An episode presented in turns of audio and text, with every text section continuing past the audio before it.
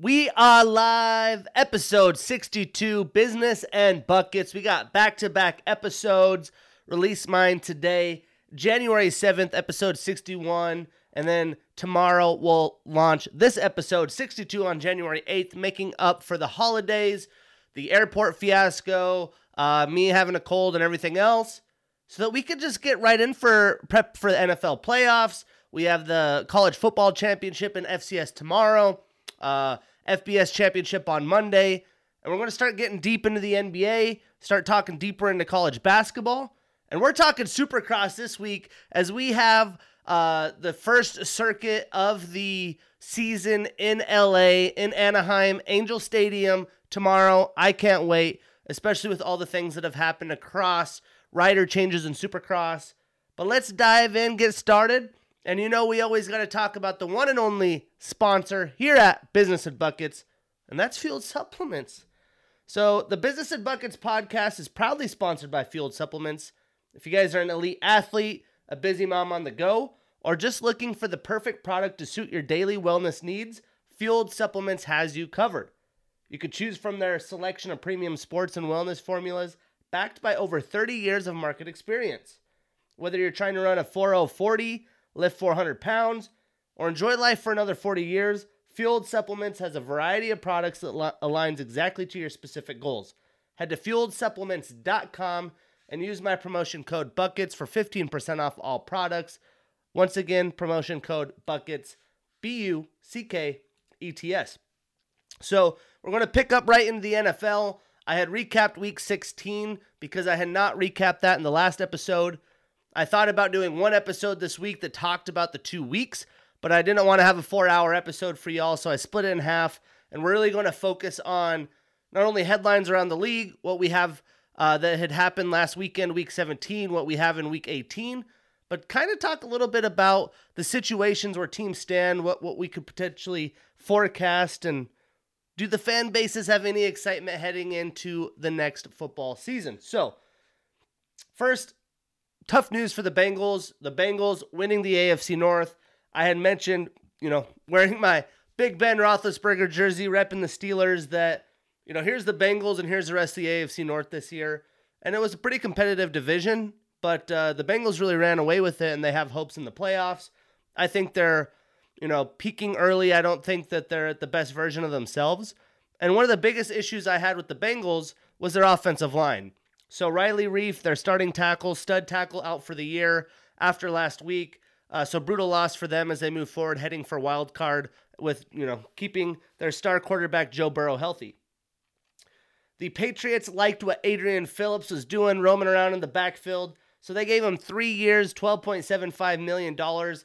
I think that's well deserved. Adrian Phillips has been a baller, uh, been a stud, and uh, you know helps the solid defensive unit for the Patriots the Cowboys and all of their uh, stud receivers, you would you would imagine it's kind of hard to give everyone their targets. Well, things got a little bit easier as Michael Gallup's out for the year with the torn ACL. When you look at their hypothetical championship contention run, he definitely does play a huge part. He relieves a lot of the pressure from the other wide receivers, especially with Cooper and CeeDee Lamb being on and off with injuries this year. And speaking of uh, of Bengals, Future rookie of the year, in my opinion, Ja'Marr Chase breaks Justin Jefferson's record for the most yards by a rookie in a season. He had 266 yards in one game, which is also an NFL rookie record for a rookie. We'll talk about that matchup that where he just basically won the game against the Chiefs by himself. But what a season he has had. You know, in the offseason, there was the issue, you know, the rumors of the drops. I never really you know consider that too much. I saw he done in LSU. You look at Justin Jefferson, what he had done at LSU, and how that easily translated in the NFL. I assumed it would be the same, especially when he has a receiving core that has other good guys around him. Tee Higgins, right, Clemson alum, had played really good football. Um, they have, uh, oh man, I'm gonna have to Google it because on the tip of my tongue. It's gonna drive me nuts. I like this guy a lot. Uh, Tyler Boyd. They also have Tyler Boyd, right? CJ Uzomah was supposed to have a, a pretty solid season at the tight end position. Uh, they also had Drew Sample. So lots of targets for the Bengals. And uh, you would figure rookie Ja'Marr Chase would come in and capitalize on that right out the gate. But do get put up games like this, man. 266, like come on. Uh, very well deserved. What a season for you, Mr. Ja'Marr Chase. Um, the guy that won my fantasy league had Ja'Marr Chase and Joe Burrow, and he was, you know, a, a borderline playoff team. We we have eight teams out of twelve in the playoffs, and uh, he dominated. You know, the, the past two weeks what these two guys had done. Uh, he he won gold. So uh, if you're owning the Bengals tandem, I'm sure you're winning gold as well. For the Buccaneers, the defending Super Bowl champion Tampa Bay Buccaneers, they don't have many running backs left. Uh, Rojo's not playing this week. Uh, he's hurt. Uh, Ke'Shawn Vaughn is playing, but had been battling injuries. So the only healthy running back that they had at one point on their roster, the newly acquired ex Pittsburgh Steeler, ex Baltimore Raven, Le'Veon Bell, only healthy running back on the roster. And speaking about ex Steeler drama, Antonio Brown officially out in Tampa Bay, right? He has some issues on the sideline. He takes his clothes off. He's throwing them to the fans. He walks, you know, jogs off the field. And AB had came out with a statement, him and his camp, blaming the Bucks for making him play through an ankle injury, which was well documented. He definitely had the ankle injury, was on IR. But with Evans being out, with Godwin out for the year, obviously having AB back would be a huge benefit. But he was, you know, making up all the well, accusations to Bruce Arians of, of making a slit at the wrist, slit at the throat um, remarks saying that you're done, you know, all, all these different things. And he wanted to clear it up this week. Bruce Arians did in the press conference saying that, um, you know, he never had done anything with the trainers. They said you need to go in. He was mad about who was being targeted and he didn't want to go in. Typical AB drama. Again, though, the black and gold, the black and yellow, Mad respect to Tomlin, the front office of the Pittsburgh Steelers, for keeping these crazy son of a guns wrapped up. They leave the Pittsburgh Steelers organization and they go AWOL. There's news everywhere. You know, for AB with the Steelers before the, the falling out, you know, there was the Wi Fi issues, him throwing the, the couch out of his Miami suite in the summer. But he was you know he wasn't freezing his feet off complaining about helmets wasn't complaining about targets uh, wasn't you know quitting mid game, but uh, Ryan Clark had, had has talked about this and playing with AB, what he expected it to be, and you could tell that all the players, ex teammates, current teammates in Tampa, want him to seek help. There's been reports that Tampa Bay said he should seek mental help, so I'm imagining that the chapter of Antonio Brown's career is closed, and much like a steroid user in baseball, now there's reasons for voters to not give him a Hall of Fame career although I do think he is very worthy of that. You know, when we look at the actual ability of what he was able to provide, if he would have stayed with Pittsburgh, you know, got his, you know, his chickens and his mentals kept up, he potentially could be, you know, breaking Jerry Rice's record. So, uh, hate to see it, hate to see it, but I'm glad he's not in Pittsburgh doing that right now.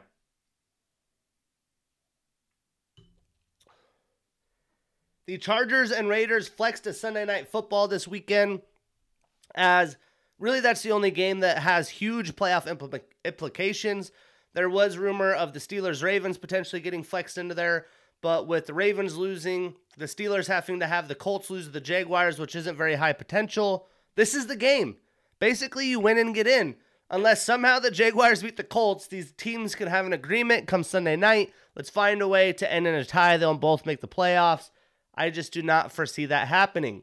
So, Chargers Raiders, AFC West battle, two teams that, you know, have been in and out of the playoff picture the past few years. Let's see who finishes stronger, who who wants it. Um, we'll we'll deep dive talk about that game here here later once we get through there. The Jaguars are interviewing Byron Leftwich, Bill O'Brien, and Kellen Moore, Kellen Moore from the Cowboys for their future head coach or their head coach opening. They've interviewed a bunch of other guys before. But how can Byron Leftwich, after what he's done in Tampa Bay, not be the guy for the job? You know, he'd played in Jacksonville for many a years. Uh, what he's done in Tampa Bay, I think, you know, you, you can't give him enough praise. That just seems like the perfect fit to me. Bill O'Brien, although he had kind of a sticky situation with Houston, had that Houston team as a very competitive football team. Uh, what he's done in Alabama and everywhere else he's gone, you know, he, he has amazing accolades to to be able to earn an open job. But for me, Byron Leftwich, it just makes complete sense. Although I do like Kellen Moore, he's just very young. You know, you see this new wave of young head coaches, but the Jaguars, I feel like, need some of that stability, need a guy who has true veteran leadership, has that aura around as a leader that could help pull that squad together. And really, at the end of the day, you need a guy for Trevor Lawrence, right? This guy has been most more hyped s- since anybody since Peyton Manning, and he needs to have someone that could mold his career, give him the right advice, and someone that he can look up to. So I'm interested to see what happens here because I've never disliked the Jaguars. Do I care about the Jaguars? Not really. Uh, they've beaten the Steelers in some of their good years, and I kind of pity them for that. But at the end of the day, I want Trevor Lawrence to be successful. He deserves it. He has the talent, and that franchise, you know, what Shad Khan has in the front office is a dumpster fire, and they're not setting him up for success. So hopefully he gets to be in a position to be set up for success. Matt Nagy, no surprise here, expected to be fired after the season with the Bears. I think we will see a few other head coach openings. Vic Fangio of the Broncos, uh, potentially the Vikings will have an opening. Um, you know, there's a few teams that are going to have extra openings, but uh, Matt Nagy probably coaching his last game this Sunday against the Vikings. Maybe whoever wins that game keeps their coach. Maybe they both fire their coaches. Who knows? Uh, uh, time will tell. The Washington football team. They given us an announcement. Supposedly, they will no longer be the Washington football team after this year. They're going to get a new name on February 2nd. And I hope it's a decent name, but you can't really do much to make it worse than the WFT Washington football team. Uh, before I understood what WFT was, I kept thinking people are t- uh, typoing wrong WTF and then they were talking about football, and I was like, oh, Washington football team. So I'm excited for a new chapter for Washington as, um, you know, they, they don't have a lot of momentum. They haven't done a lot in the past decade, but a new name is a fresh start. It's like 2022. We're all got fresh starts here. And this is hilarious. From the guy that's always breaking news, Mr. Adam Schefter ended up getting an MRI on his knee. He had a torn meniscus, and it came right after the Monday Night Football game where he was doing the gritty on the sidelines. He was having some fun, and you could see right where he tweaked his knee. That's where he thinks it comes from. Uh, how funny is that? He tries to do a dance in the cold, not stretch, not warm up. Come on, chef. Come on, man. That's a come on, man segment right there. And now some drama with the Browns.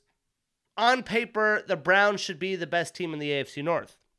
Mm, maybe with the performance of the Bengals, that's debatable. But on paper, both units, top to bottom, should have been the class of the AFC North. But they're not. They're brown in it, as typical. And that's why I didn't expect them to be as good as a lot of the media did in the offseason. And this is why. With the Browns eliminated from the playoffs, Baker is getting surgery on his injured shoulder. That's not specifically why. That's important. He's not playing this week. That's good. He could recover.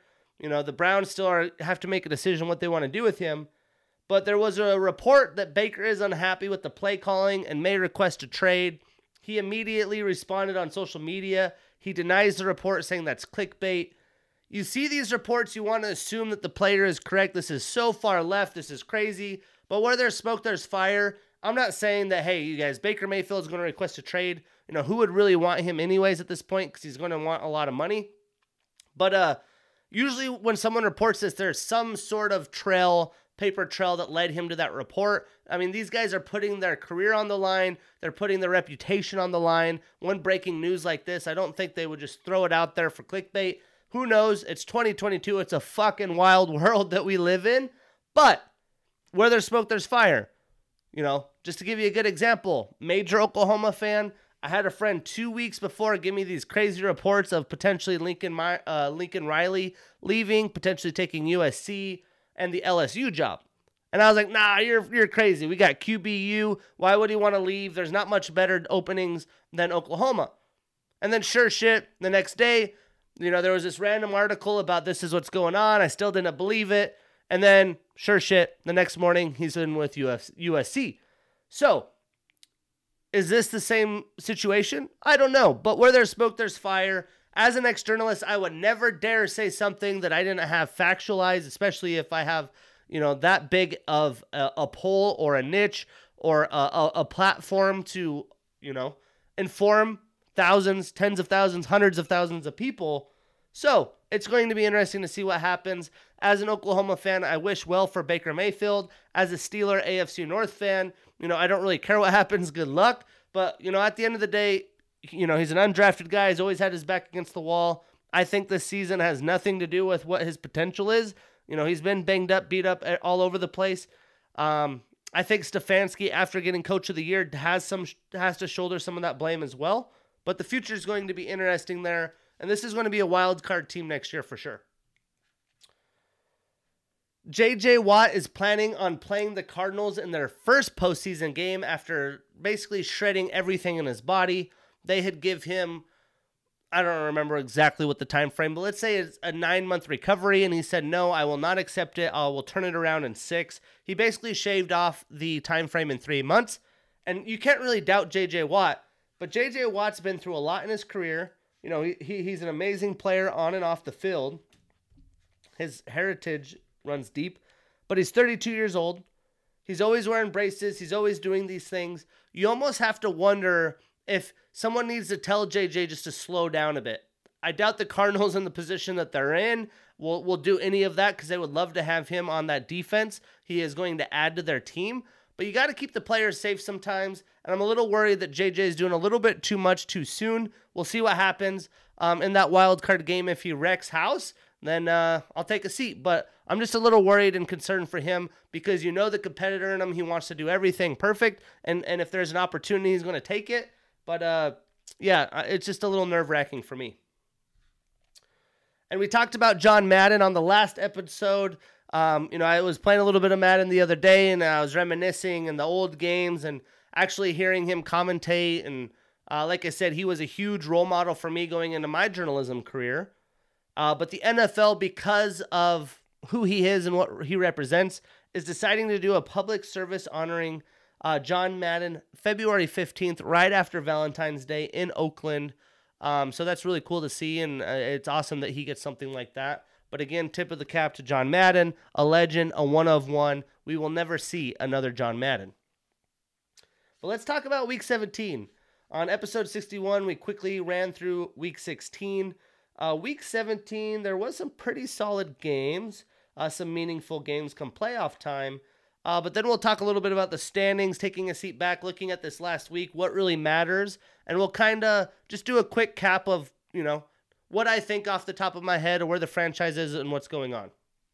So, starting off, we had no Thursday night football. This is a uh, week 16 was the last week for that, so it's all Sunday games, and then the Steelers, Big Ben's last stand on Monday. But we started off Sunday morning with the Bills rolling the Falcons 29 to 15.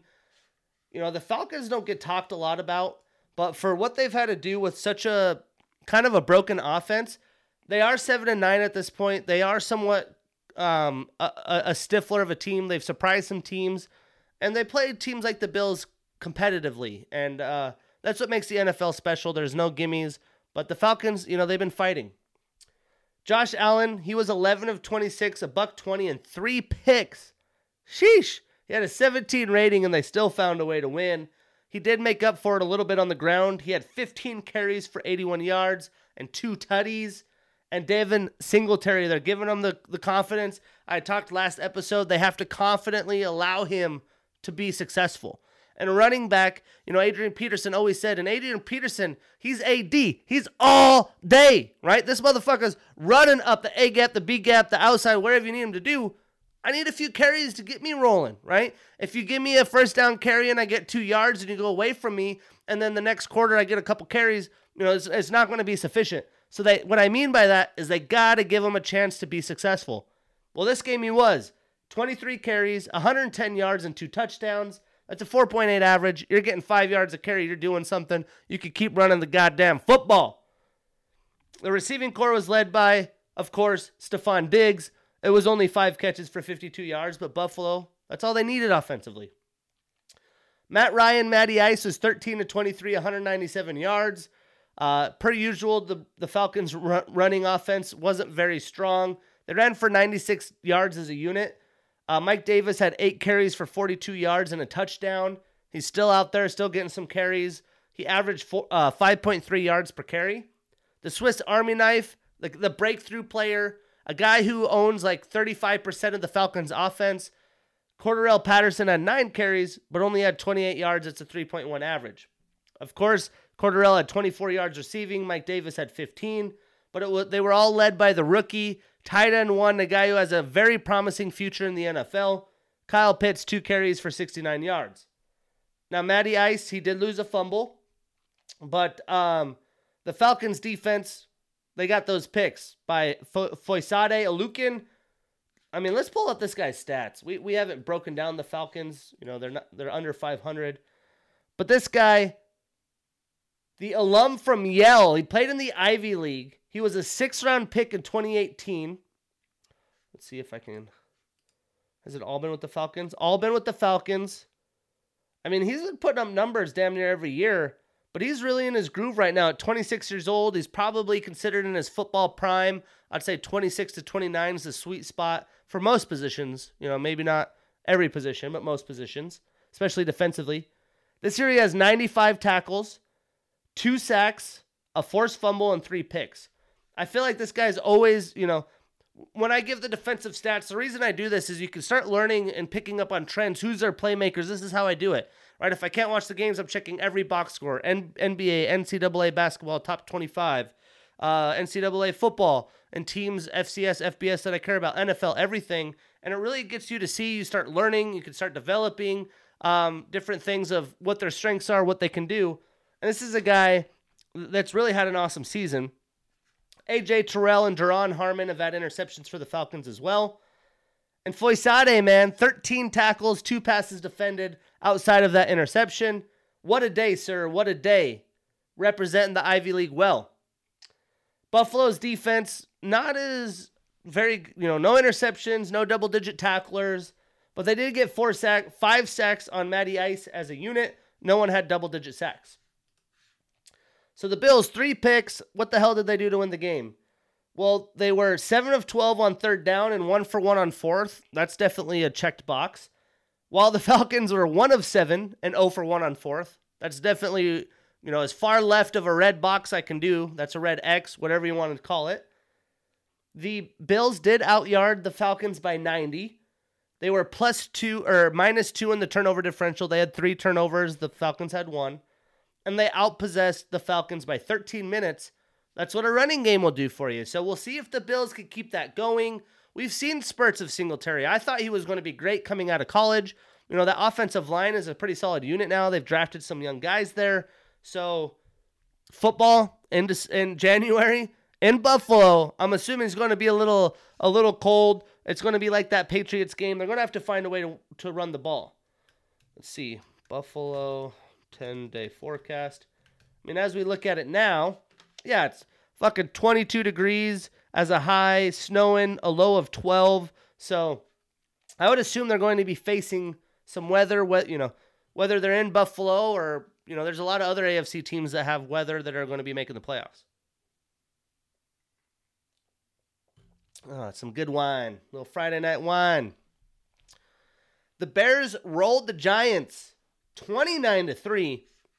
And before I look at the stats, the first thing I was thinking when I saw this, I was like, oh my goodness. This just shows how bad the Giants unit is. But you got to give credit to Danny Dimes. You take Danny Dimes out, these guys are scoring three points. I mean, the quarterback had 24 fucking 24 yards. Like I would expect that you ran the ball 50 times for 400 yards or some crazy shit. You're 24 yards. So the Giants have talked about bringing Joe Judge back. It's hard to you know relate. This was supposed to be Danny Dimes make it or break it year. He had a decent year. You know, doesn't have a lot of support. Saquon coming back from injury. Uh, there's just a shit show of a thing going on. So they're going to give them another chance. I think that's well deserved. Because look at how bad this is without your boy Danny Dimes. I mean, Mike Glennon, you know, it's not all your fault, but 4 for 11, 24 yards, two picks, and a 5.3 rating, a single digit rating. How old is Mike Glennon? He's like that OG backup quarterback. He's 32 years old the Giants might, you know, he might be like, do, do I really want to do this? You know, he's making good money as backup quarterbacks. He's been on different teams. one, two, three, four, five, six years in a row. So he, he could go and get those one year, 10, 11 million dollar contracts just to be a backup quarterback. But the Giants might force him into retirement. Uh, that's fucking terrible. 24 yards. Man. But Saquon, he had a decent game. They gave him some carries, 20 plus carries. Bravo, Giants. They gave him 21 carries. He ran 102 yards, which is a 4.9 average, right at five. What can you, you know, you can't ask for much. He didn't have a huge run. He had a long run of 10, but I'm sure he was looking more like himself. I did not get to catch this game. Um, but, you know, it, it looks pretty promising. And then Devontae Booker, he gets 18 carries, so they really were committed to the run.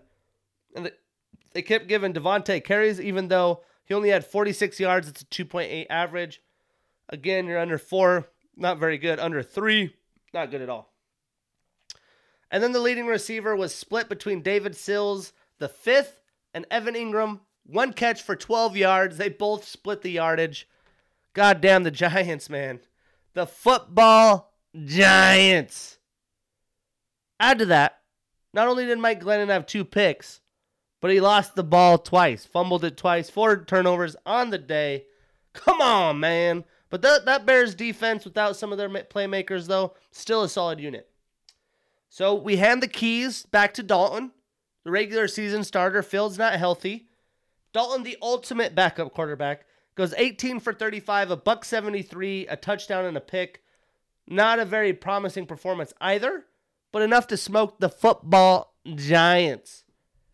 And then David Montgomery, he gets 22 carries as well, but he couldn't do quite as much as Saquon did. He only got 64 yards. It's a 2.9 average and two touchdowns. You know, have the Giants been a great running defense? I want to say so. So that, that you know, that's surprising to me. But when you're David Montgomery and you're, you know, what did he do? He got two catches for 17 yards. He's been receiving a lot of catches out of the backfield too, though. As much work that you're having to do, and your team's six and ten, at this point they were five and nine or five and ten. You know how much? I don't know. Where are they men- mentally? You know how much do they really care? How much are they trying to fight for that other yard or two?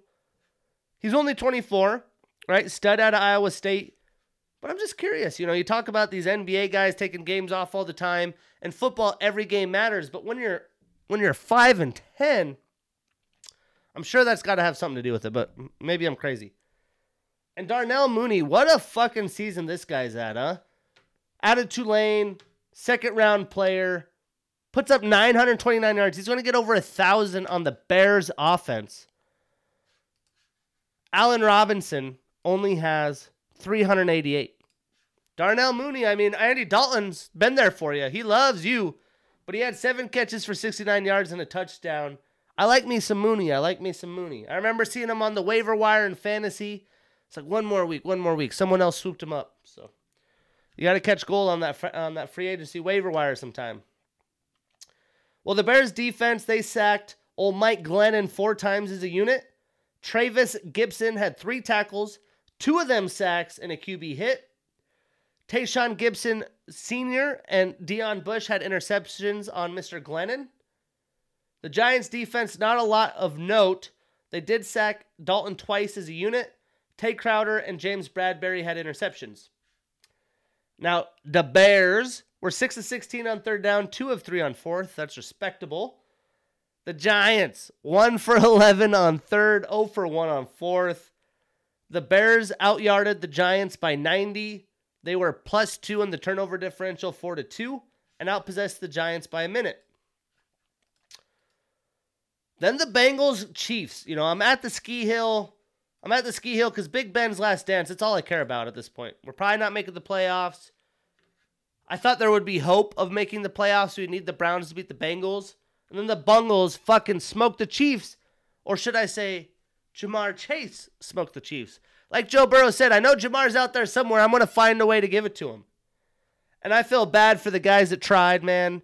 You know, L'Jarius Sneed, he's had a great year. Good job trying. But he was out there just fucking mossing people. Give me that ball, a little boy. Give me that give me that ball. And how old is Ja'Marr Chase? I mean, this is the shit that like, you know, I'm 29 years old. This motherfucker's 21. At 21, I you know, I was graduating college. I had my shit together. I was managing full-time school. I was a sports reporter at the news station. But I wasn't grabbing balls over guys in the NFL. How does that make you feel? He's fucking 21 years old. And Joe Burrow, what is he? 24 maybe? 25. Joe's old. He's been around. No, I'm just kidding. But Joe went 30 for 39, 446, and four fucking touchdowns. It's a 148 rating. AFC North, man. These these Bengals, if their ownership figures this shit out and puts the right pieces in front of them, they might they might finally change the pace of the AFC North. We'll talk about next season predictions after the offseason. You never count this franchise out with the defense. Know, a little Kenny Pickett in there or something, you never know. But goddamn, 446 and 4 after what he did last week. Joe Mixon, he was involved a little bit. A little 12 carries, 46 yards is a 3.8 average. But Ja'Marr Chase, 11 catches on 12 targets, so he almost caught every fucking thing he gave to him. 266, that's a 24.2 yard per average. And three tutties. He had a long ball of 72. I was watching that. I was I literally purposely was trying to take a break, first break of the ski day, right towards the end of this game, and I was frustrated if the Bengals had won, I think I would have won two grand on a parlay, or if the Chiefs would have. But uh, such is life. Such is life. The Chiefs didn't lay an egg though. That you know they they went after him. Pat Mahomes was 26 of 35, 259, and two touchdowns. And now I look at these stats, I can't get the visual of what I saw Ja'Marr Chase at the post conference. Like, hey, did you know you put up more yards than fucking Mahomes did today? He's like, nah, nah. How many he have? 259. He's like, oh shit. You know, he was like, damn, that's crazy, boy. He out yarded Pat Mahomes. Man. Well, Derrick Gore or Darrell Williams, Derrick Gore's right there, but Darrell Williams led the backfield while Clyde was um, resting his shoulder. He got 14 carries. He mustered up 88 yards. It's a 6.3 uh, per carry average, which is good against a pretty solid run defense. He also put in two touchdowns. The receiving core it was a lot of targets to a lot of different guys, but Mecole Hardman led the way with this 53 yard catch. He had one catch for 53 yards. A lot of people doing that double safety, not letting the Chiefs go over the top. Well, the Bengals defense didn't get to Mahomes once, but Chidobe Awuzie, when we broke down the Bengals, we talked about him coming from the Cowboys making a difference. 10 tackles, 10 solo tackles. He's been balling. That backfield, all these little pieces. Uh, you have uh, Chidobe.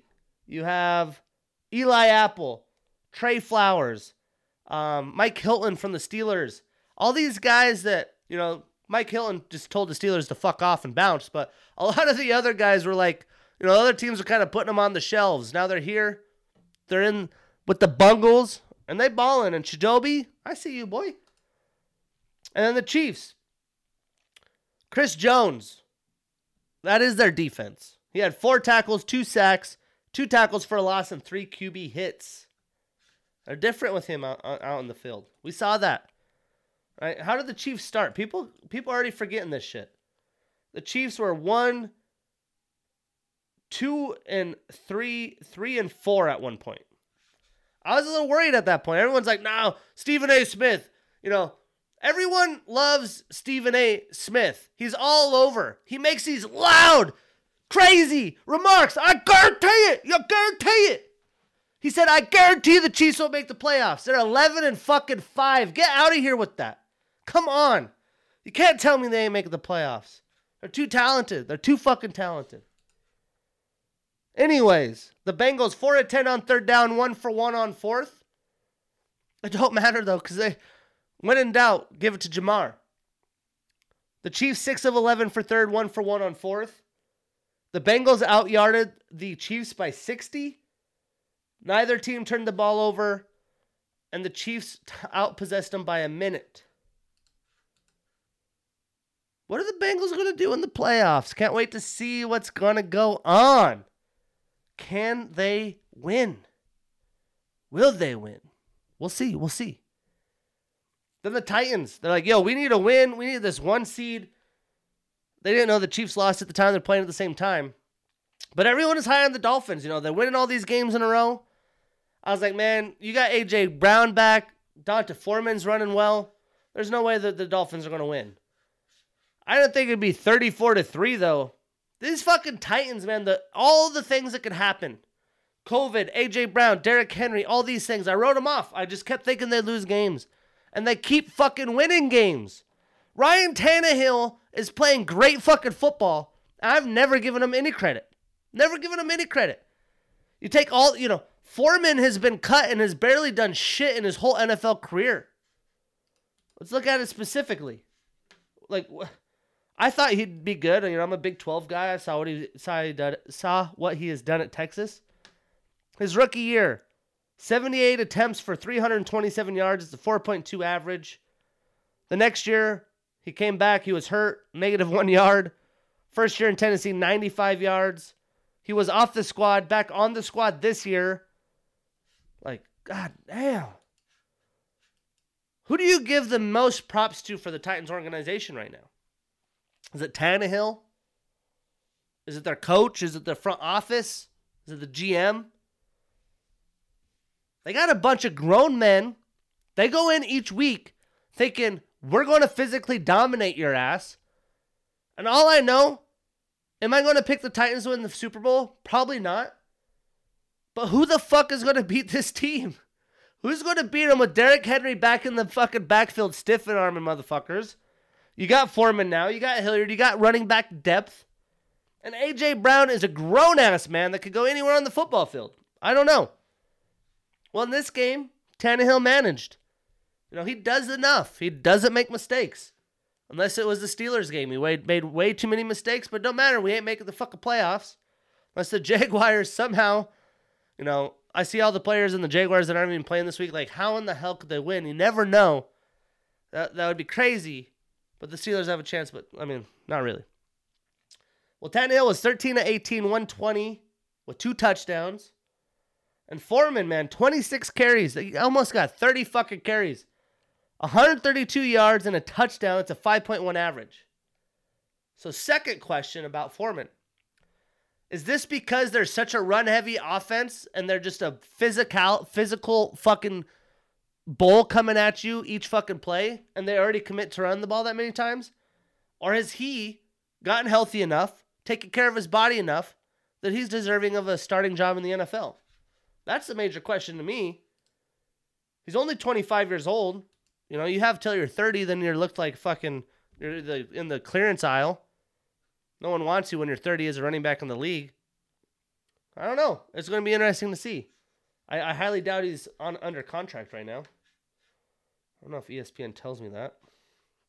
Well, let's let's look. I'm intrigued.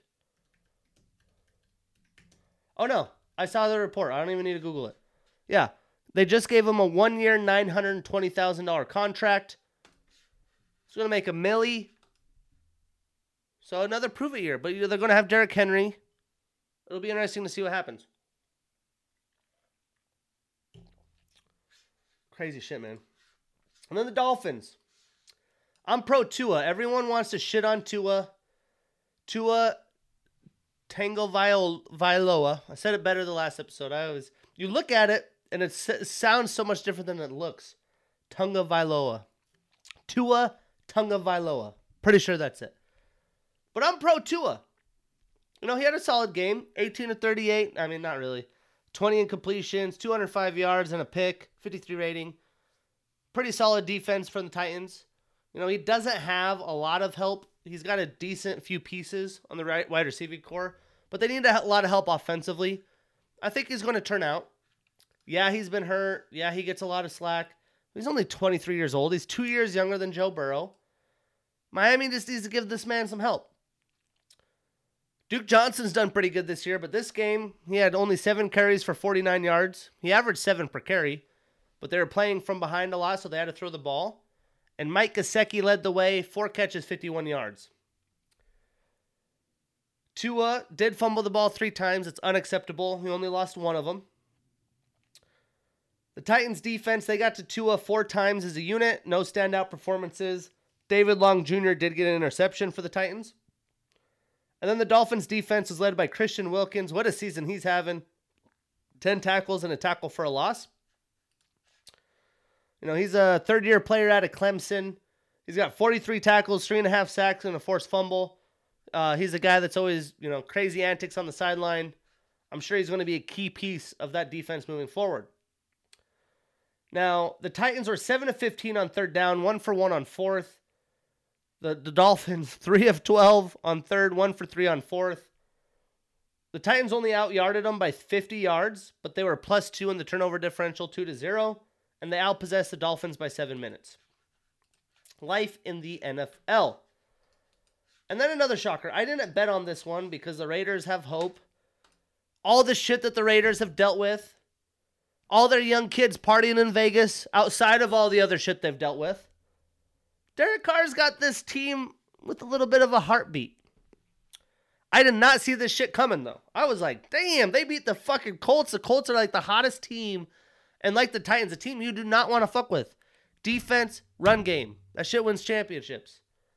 Well, in this game, Carson Wentz, it, it's not like he, you know, gave the game up by any means. He was 16 to 27, a buck 48 and a touchdown. But they only gave Jonathan uh, Taylor the ball 20 times. He ran 108 yards with those. It's a 5.4 average, and he found the end zone. And the receiving core was led by Michael Pittman, six catches, 47 yards. Ty had a tipped ball touchdown for a touchdown reception. For the Raiders, Derek Carr was 24 or 31, 255, a touchdown, and two picks, but they still won the game. And we'll talk about the Chargers game here in a second. Josh Jacobs is the the you know I had Josh Jacobs in fantasy last year, and not you know fantasy doesn't equal what they are. You look at his film; he's physical, he's nasty. They have a big offensive line. Why they don't give him more carries, I don't know. I, he's always hurt. Maybe that's the case. But they only gave him 16 carries. He had 63 yards, which is a 3.9 average, right at that four yard mark, and a touchdown. But you know, sometimes he'll take 16 carries and he'll go a buck 50 for him. So you know, I'm I'm curious if the injuries are hindering him, if he doesn't get enough carries to get the flow that he needs, what it is. But the Raiders' offense just doesn't make a lot of sense. But here they are, nine and seven. You know, they're right fucking there. And Zay Jones leads the way. Who would have thought Zay Jones would lead the team in receiving? Eight catches, a buck twenty. Hunter Renfrow, little Wes Welker, 2.0, 76 yards and a touchdown on seven catches and they gave a little package for Marcus Mariota in the red zone run the ball. He had 16 yards. Now, defensively, the Colts were led by Bobby Okereke, 10 tackles. They got to Carr two times as a unit. Isaiah Rodgers and the maniac Darius Leonard had an interception. Now, speaking of Darius Leonard, I just watched the Hard Knocks, you know, Wednesday for the new week. What a fucking, you know, just an awesome production that has been. Hard Knocks is always fucking top notch. You know, as an ex journalism guy, like just everything they do, uh, you know, HBO is great. That's what they do. But it's been fun watching the Colts. I talked about already liking the Colts. You know, I'm pro Carson Wentz, trying to figure it out. I, I like a lot of their players, including Taylor, including Ty. T Y T Y. But watching that shit in season just hits different. I'm excited to see if they keep it going. And what a fucking first class organization Indianapolis is. The awesome stadium, Jim Irsay, just everything that they're doing. Frank Reich, you know, how can you not like what they're doing? How they manage COVID, injuries, everything that they've done. And then the Raiders defense, nothing noteworthy. They got to Carson Wentz once, no double digit tackles, no picks. It's like, how the fuck did they win this game? Well, the Colts were only three for 11 on third down. So you're running the ball, you run the ball. Short third down distance. I'm sure they gave it to Carson in completions or something of that nature. They were one for one on fourth down. The Raiders were six of 14 on third, two for two on fourth. The Raiders outyarded the Colts by 70, almost 80 yards. They were minus two in the turnover differential and outpossessed the Colts by three minutes. You know, I watched the hard knocks, so I know that the Colts, you know, went to the end of the game. The Raiders had one last chance to get in a field goal position to win the game. They did. So, you know, not often, though, are you minus two in the turnover differential and you win a football game. Then the Patriots, you know, this is the hope that we Steelers fans have. They beat the fucking Jaguars. They put up a 50 burger, 50 to 10. And I feel like that's just Bill Belichick letting off some steam after the Bills game. I'm gonna put 50 on these motherfuckers? Damn. Well, the Rook, Mac Jones, 22 of 30, 222 and three touchdowns. Rhamondre Stevenson, again, I always represent my alums, my teams, my you know where I'm from, my roots. I'm not from Oklahoma, but I got some boomer sooner pride. Rhamondre Stevenson, 19 carries, 107 yards. It's a 5.6 average, and he had two of them touchdowns. Damien Harris had 35 yards on nine carries and two touchdowns as well. And Kendrick Bourne, what a offseason acquisition he has been. Led the team in receiving five catches, 76 yards. For the Jaguars, Trevor Lawrence, 17 and 27, 193, a touchdown and three picks. I'm pretty sure he's leading the league in picks at this point. I mean, I guess we could look. We ain't in no rush. Let's see. Complete leaders. Interceptions. Trevor Lawrence 17, Matt Stafford 15, Heinicke 15, Josh Allen 15. So yes, he leads the league in interceptions. It doesn't matter who you got around, he's still playing football. That is concerning. I just we know how talented he is.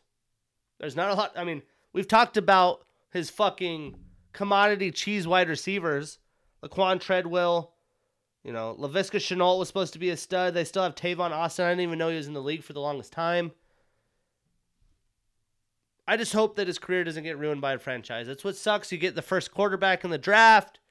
You're going to Cleveland. You're going to Jacksonville.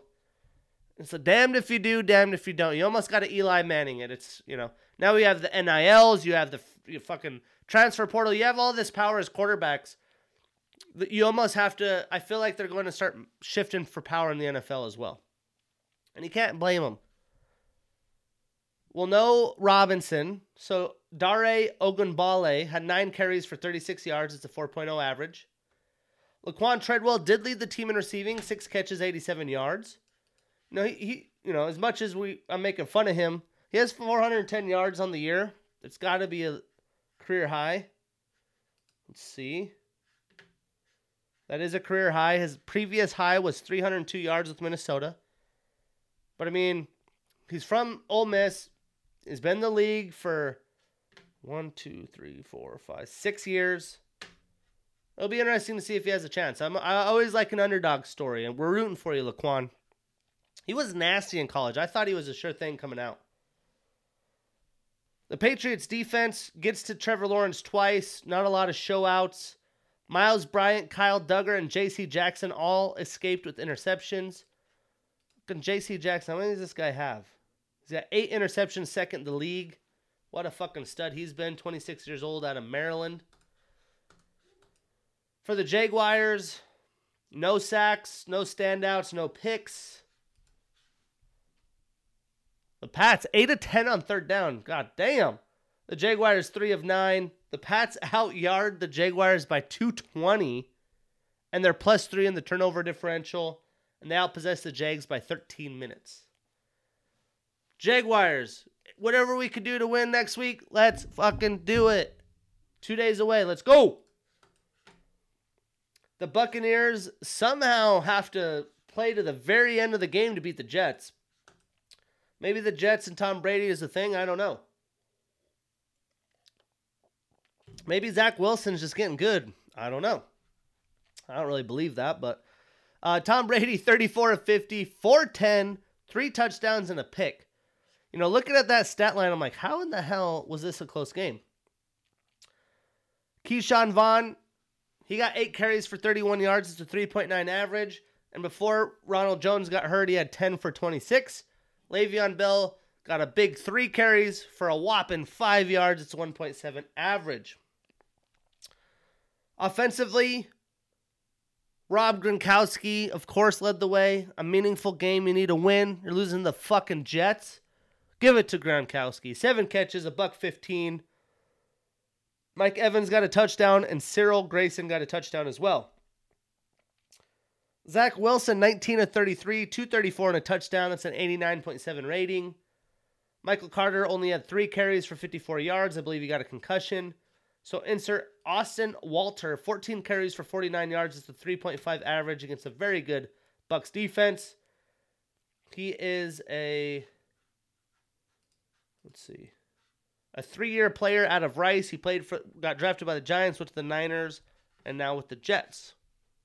Again, I like underdog stories. You never know. You look at these running backs, get a hot hand, you could make a career.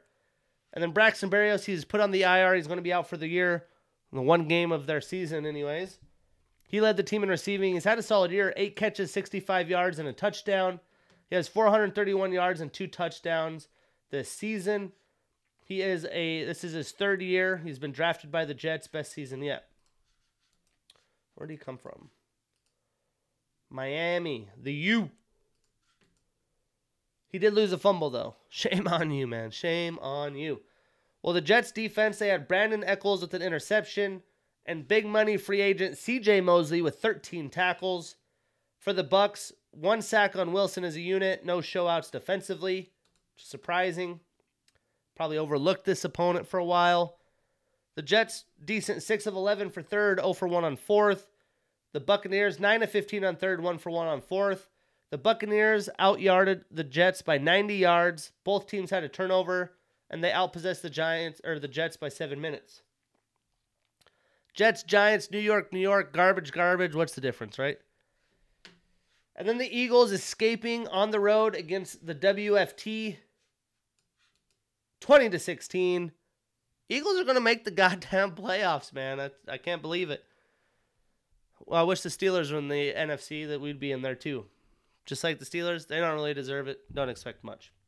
Never know. That's why you play to win the game. Well, Jalen Hurts was 17 to 26, 214 yards. Boston Scott got 14 carries for 47 yards and two touchdowns, although he only averaged 3.4 yards a carry. So they gave 11 to Jordan Howard, the veteran that's been everywhere. Philly back in Philly. He's 27 years old, though, still in his prime. And, oops. And he had 26 yards. It's only a 2.4 average. Dallas Goedert led the team in receiving, six catches, 71 yards. And for the WFT, I'm going to say that until they get a new name. Heinicke was 27 to 36, 247 and a pick.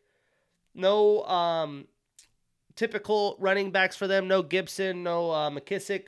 So Jaret Patterson had 12 carries for 57 yards. It's a 4.8 average. He did find the end zone. And Terry McLaurin, per usual, leading the team in receiving, seven catches, 61 yards. All the shit the Washington WFT has been through. He's got 960 yards. He's going to go over a thousand again. This kid's a stud at Ohio State. Hopefully, the team can pay off dividends for him, or maybe he'll leave. I wouldn't mind him seeing him leave and seeing what he could do. The WFT defense was led by Cole Holcomb, 11 tackles and a pass defended. Kamren Curl had 10 tackles as well. And for Philly, TJ Edwards, 14 tackles. They got to uh, Heinicke three times as a unit, and Rodney McLeod had an interception. WFT was 9 of 15 on third, 0 for 1 on fourth. Philly was 4 of 12 on third, 3 for 4 on fourth. They outyarded the WFT by 18 minutes. WFT was minus 1 in the turnover differential, and the Eagles outpossessed WFT by 5 minutes. So then this one came down to the wire as well, a little surprisingly. The Rams, all these big fancy names, McVay, this you know genius. They add all these big names. They're in win now mode, and they just barely win games. I, I you know, granted it's in Baltimore. You do have Harbaugh. They never give up. But with all the injuries and the star talent you have, how are you losing this, winning this game by one, and barely winning? It makes no sense. Matt Stafford, 26 of 35, 309 yards, two touchdowns, and two picks.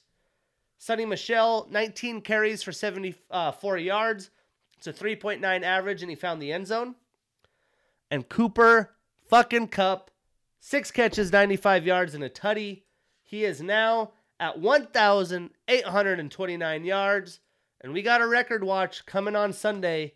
I hope he gets it. FCS, fucking represent. Fuck the Eagles, though. Um, then for Baltimore, Tyler Huntley, no Lamar. Lamar's not playing again against the Steelers like it would matter. Uh, he was 20 of 32, a buck 97 and a pick. Devonta Freeman gets 14 carries for 76 yards. It's a 5.4 average. But yeah, this man right here, Devonta Freeman, he's only 29 years old. You know, a lot of people are like, ah, he's done. He's had injuries, this and that. He's got 555 yards.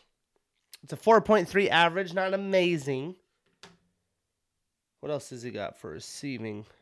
And 184 yards in receiving, six touchdowns total. So, with the injuries, dealing with everything, he's been serviceable. A lot of people want to knock him, but he had 76 yards, 5.4 average. I mean, shoot, do your thing, man.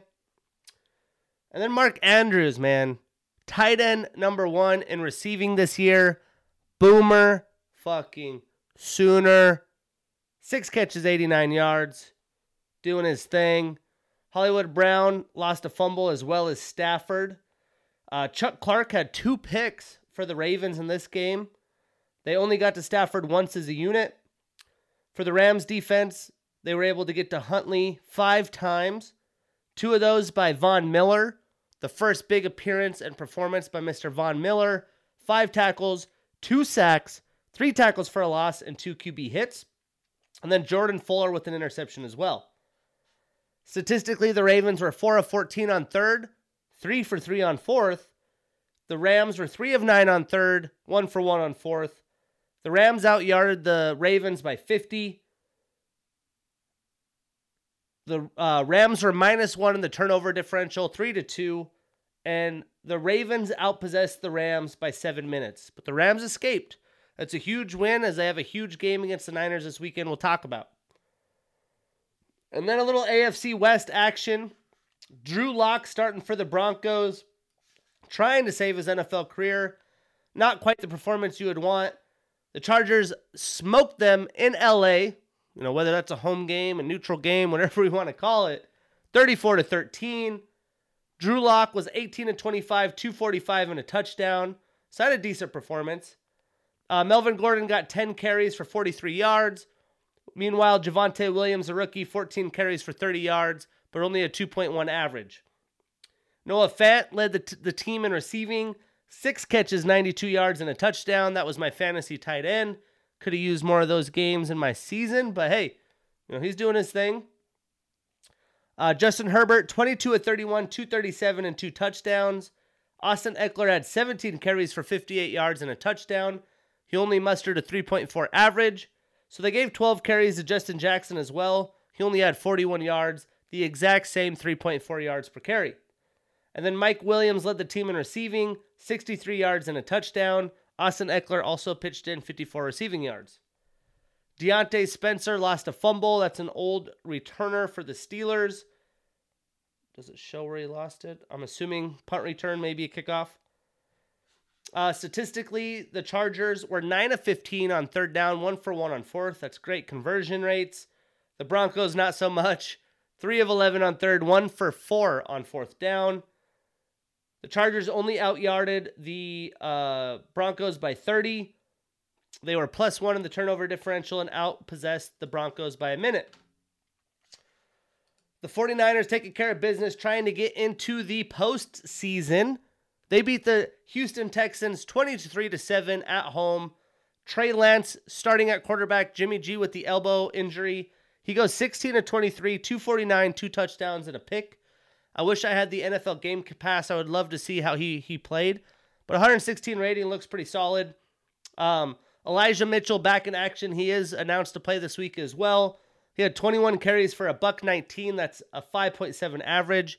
Trey Lance took the ball eight times for 31 yards as well. And Deebo Samuel found the end zone, but Brandon Aiyuk led the team in receiving, four catches, 94 yards. For the Texans, Davis Mills, 21 to 32, 163 yards, a touchdown, and a pick.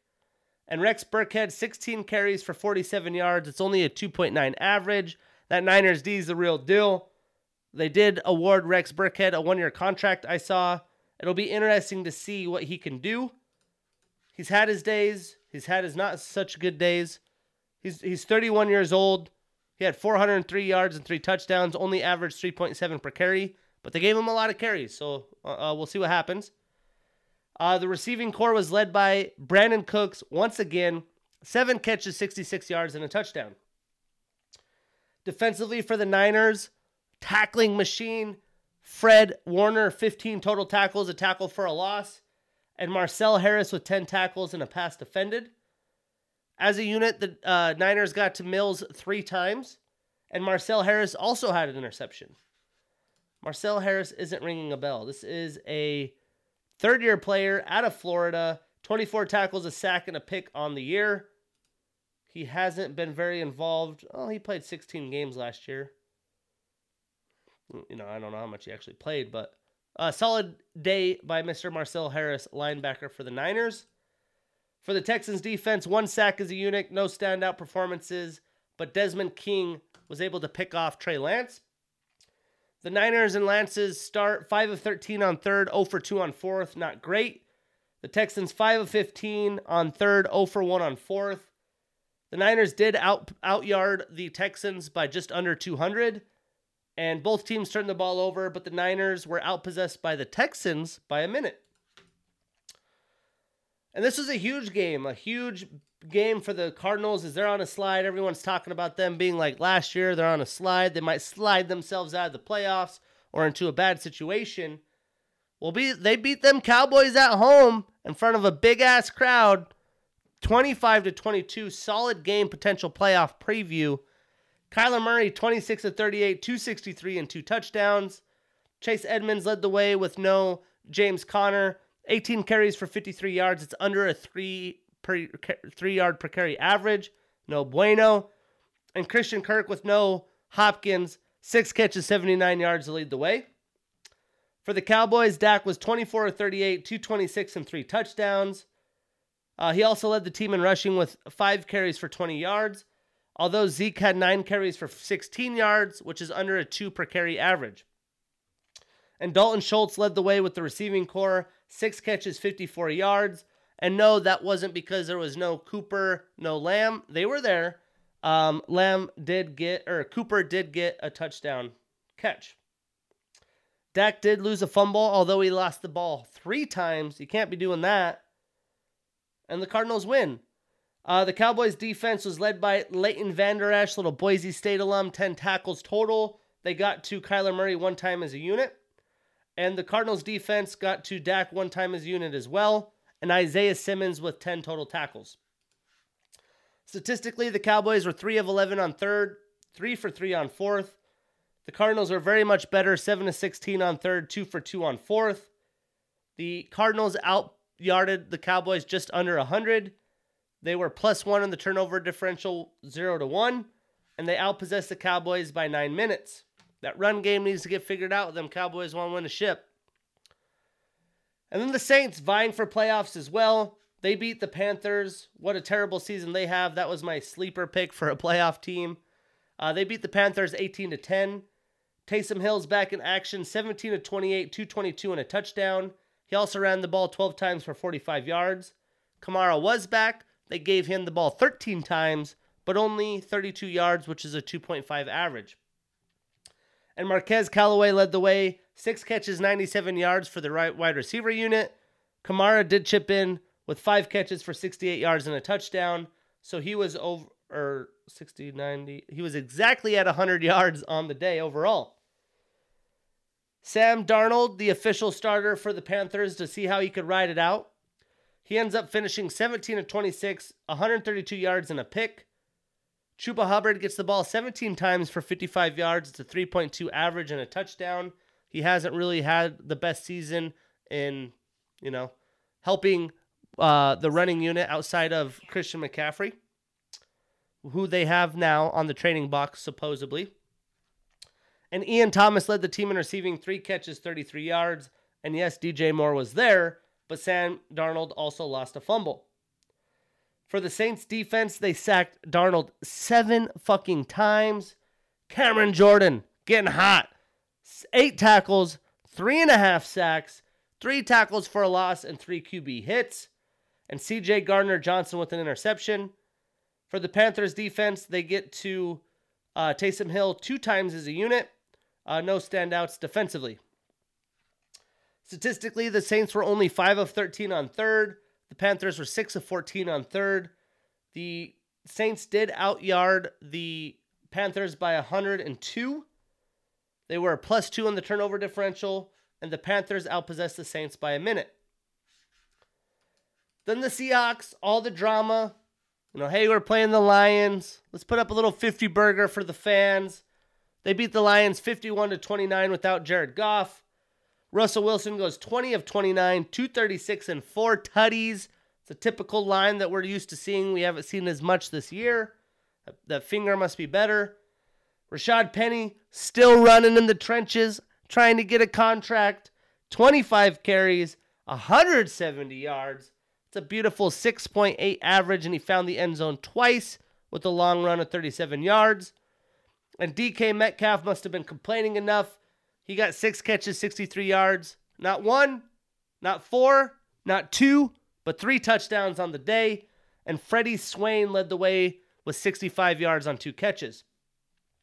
For the Lions, Tim Boyle, 22 at 37, 262 yards, two touchdowns, but three picks on the day.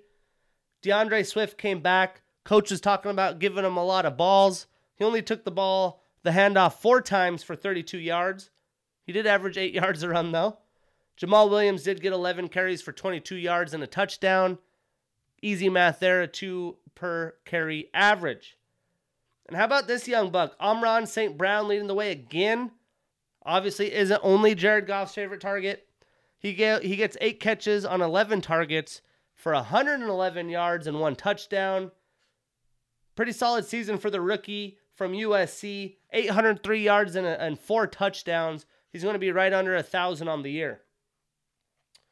Defensively for the Seahawks, they got no sacks, no standouts, but DJ Reed gets two picks, and Ugo Amadi gets a pick as well. For the Lions defense, Tracy Walker III gets 12 total tackles, they get to Russell Wilson one time as a unit. Whoops. Clicking on ads here. Uh, the Seahawks statistically go 7 of 12 on third, 1 for 1 on fourth. I'm sure they would like to have seen that a lot more this year. The Lions 5 of 10 on third, 1 for 2 on fourth.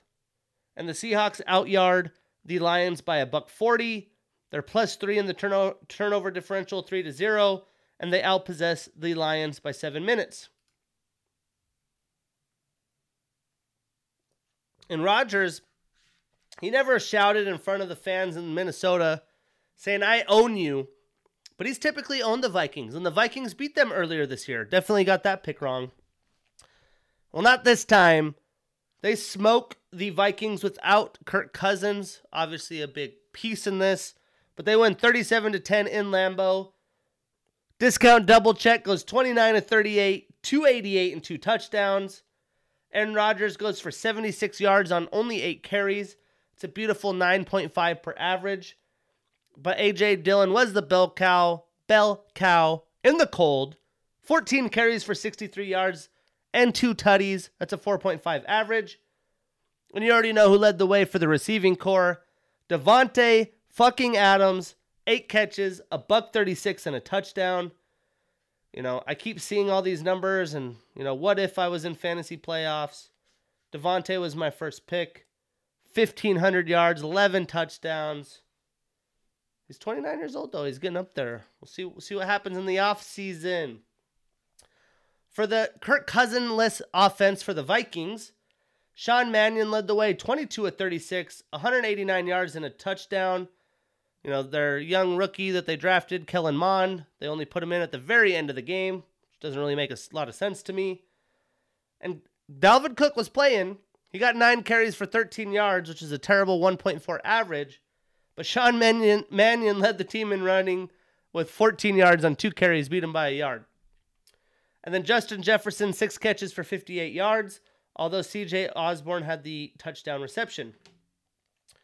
Defensively for the Pack, they got to Sean Mannion twice. Not a ton of standouts defensively. For the Vikings defense, no sacks, no picks, no stands out standouts defensively.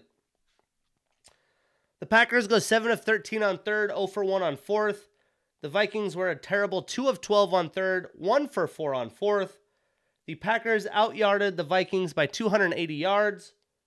Neither team turned the ball over, and the Packers outpossessed them by 17 minutes. And then the moment, the last stand in Heinz, the win against Cleveland. A lot of people are still picking Cleveland. No one gives the goddamn Steelers any credit. Yes, I picked them to win the division. Yes, they will beat Baltimore this week, and they're that fucking close to beating the Bengals for the division. So, don't tell me that was a terrible take. We're fucking right there, and the offense was completely broken. The offensive line was way worse than expected. But his last game, I mean, this man, we went over his accolades last week.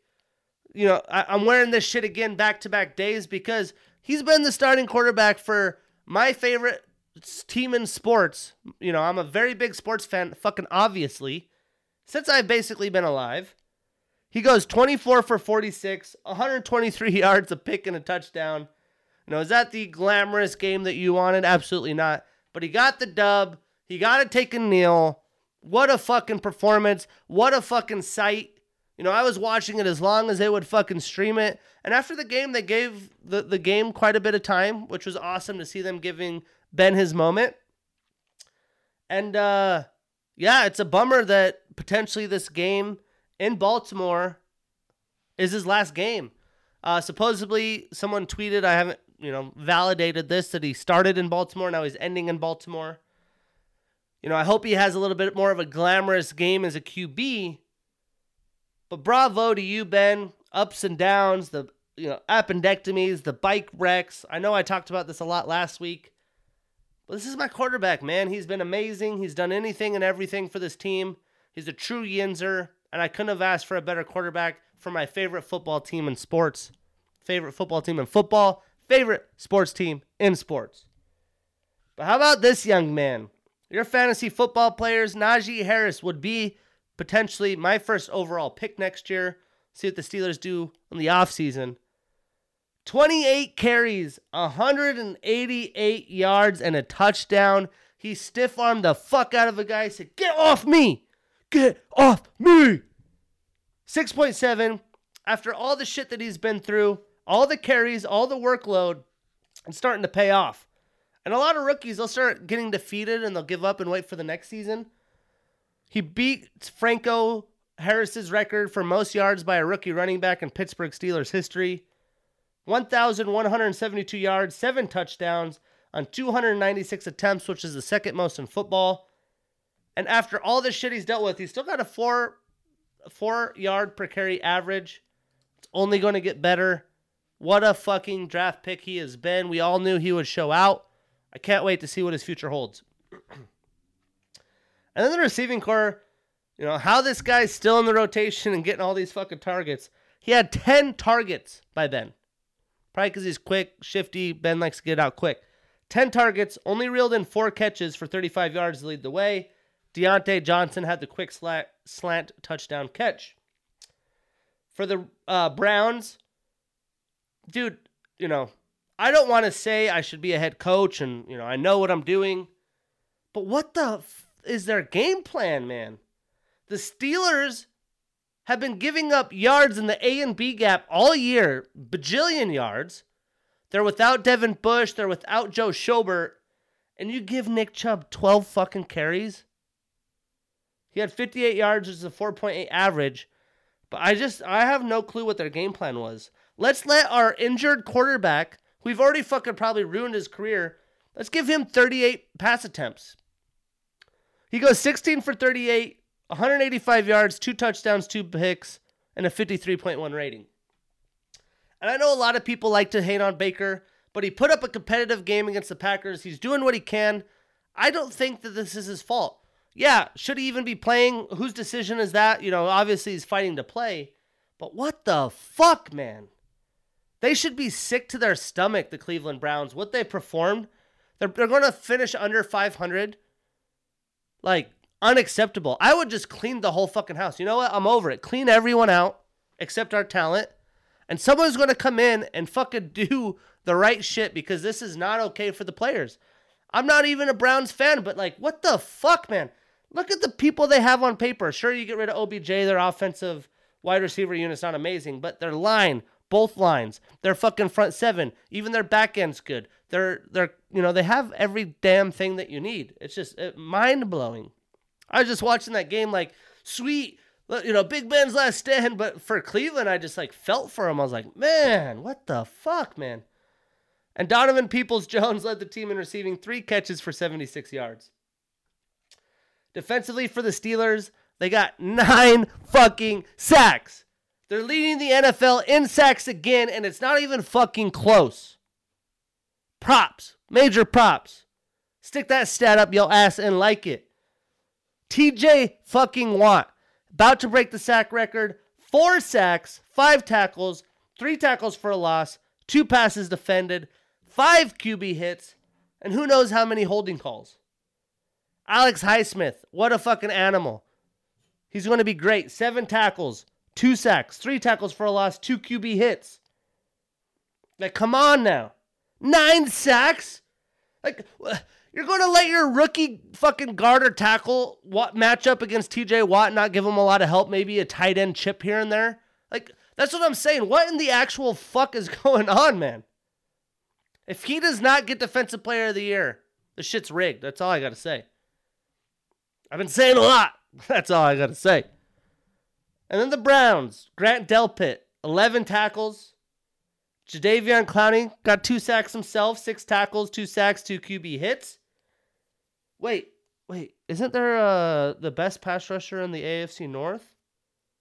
He had no sacks? What the fuck? Myles Garrett had one tackle? Come on now. And then AJ Green, not the receiver, the defensive back, with an interception for the Browns. Ahkello Witherspoon and Tre Norwood sacks for the or picks for the Steelers. Tre Norwood, Boomer Sooner. What a late round pick he's been. He's shown out, done his thing. Every time he gets called on, he does his thing. Allows Ben to come in, take the knee. What a cool moment. And Ahkello Witherspoon, man.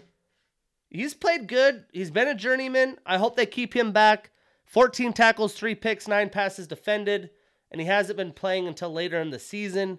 He played for the Niners for multiple years. I like this guy. He's long, he's lanky. see, does it show his height on here? He's 6'2, 195, out of Colorado. Even better, go buff. I like it. I like it.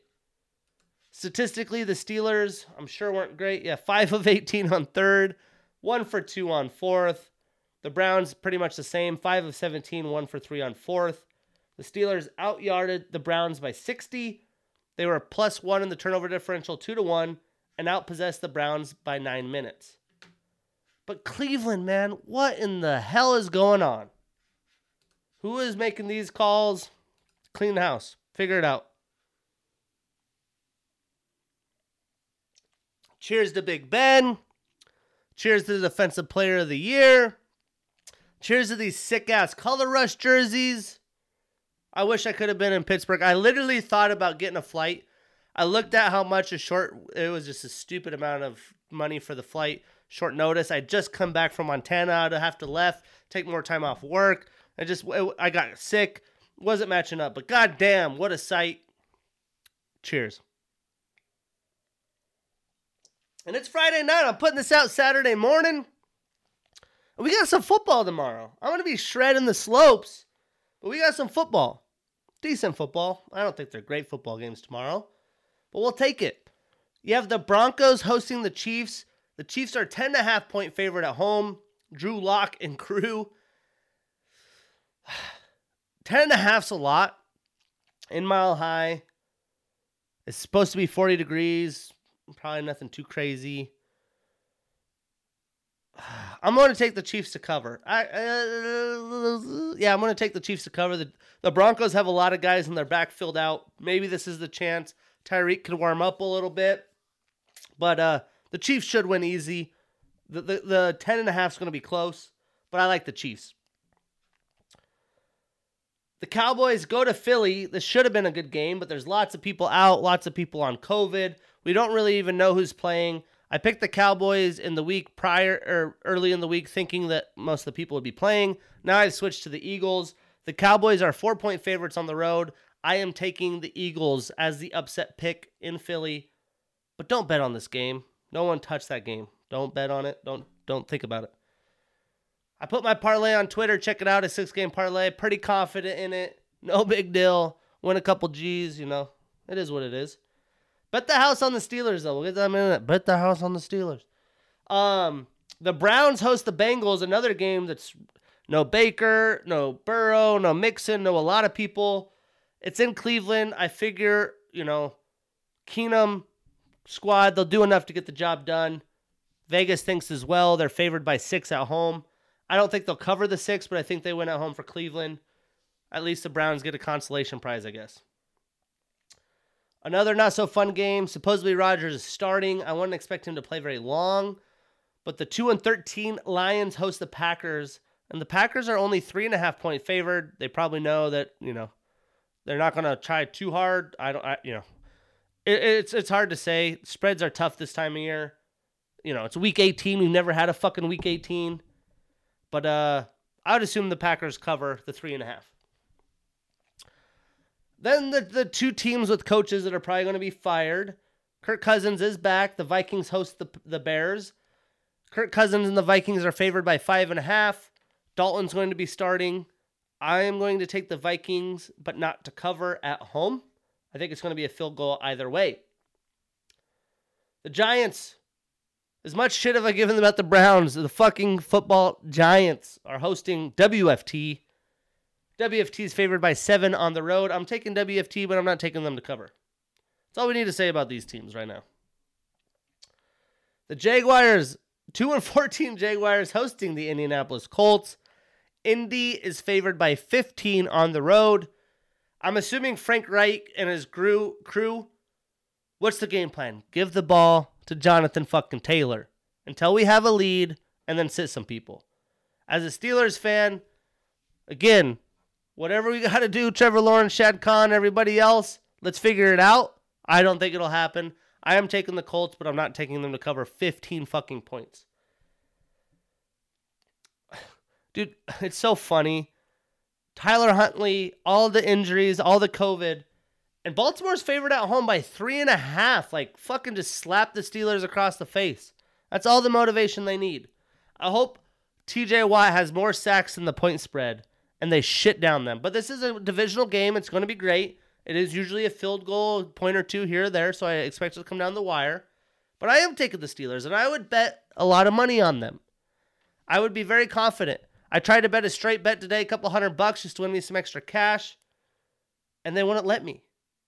So let me see if I can now. Let's see what the money is here. Live bet check right now. Straight bet.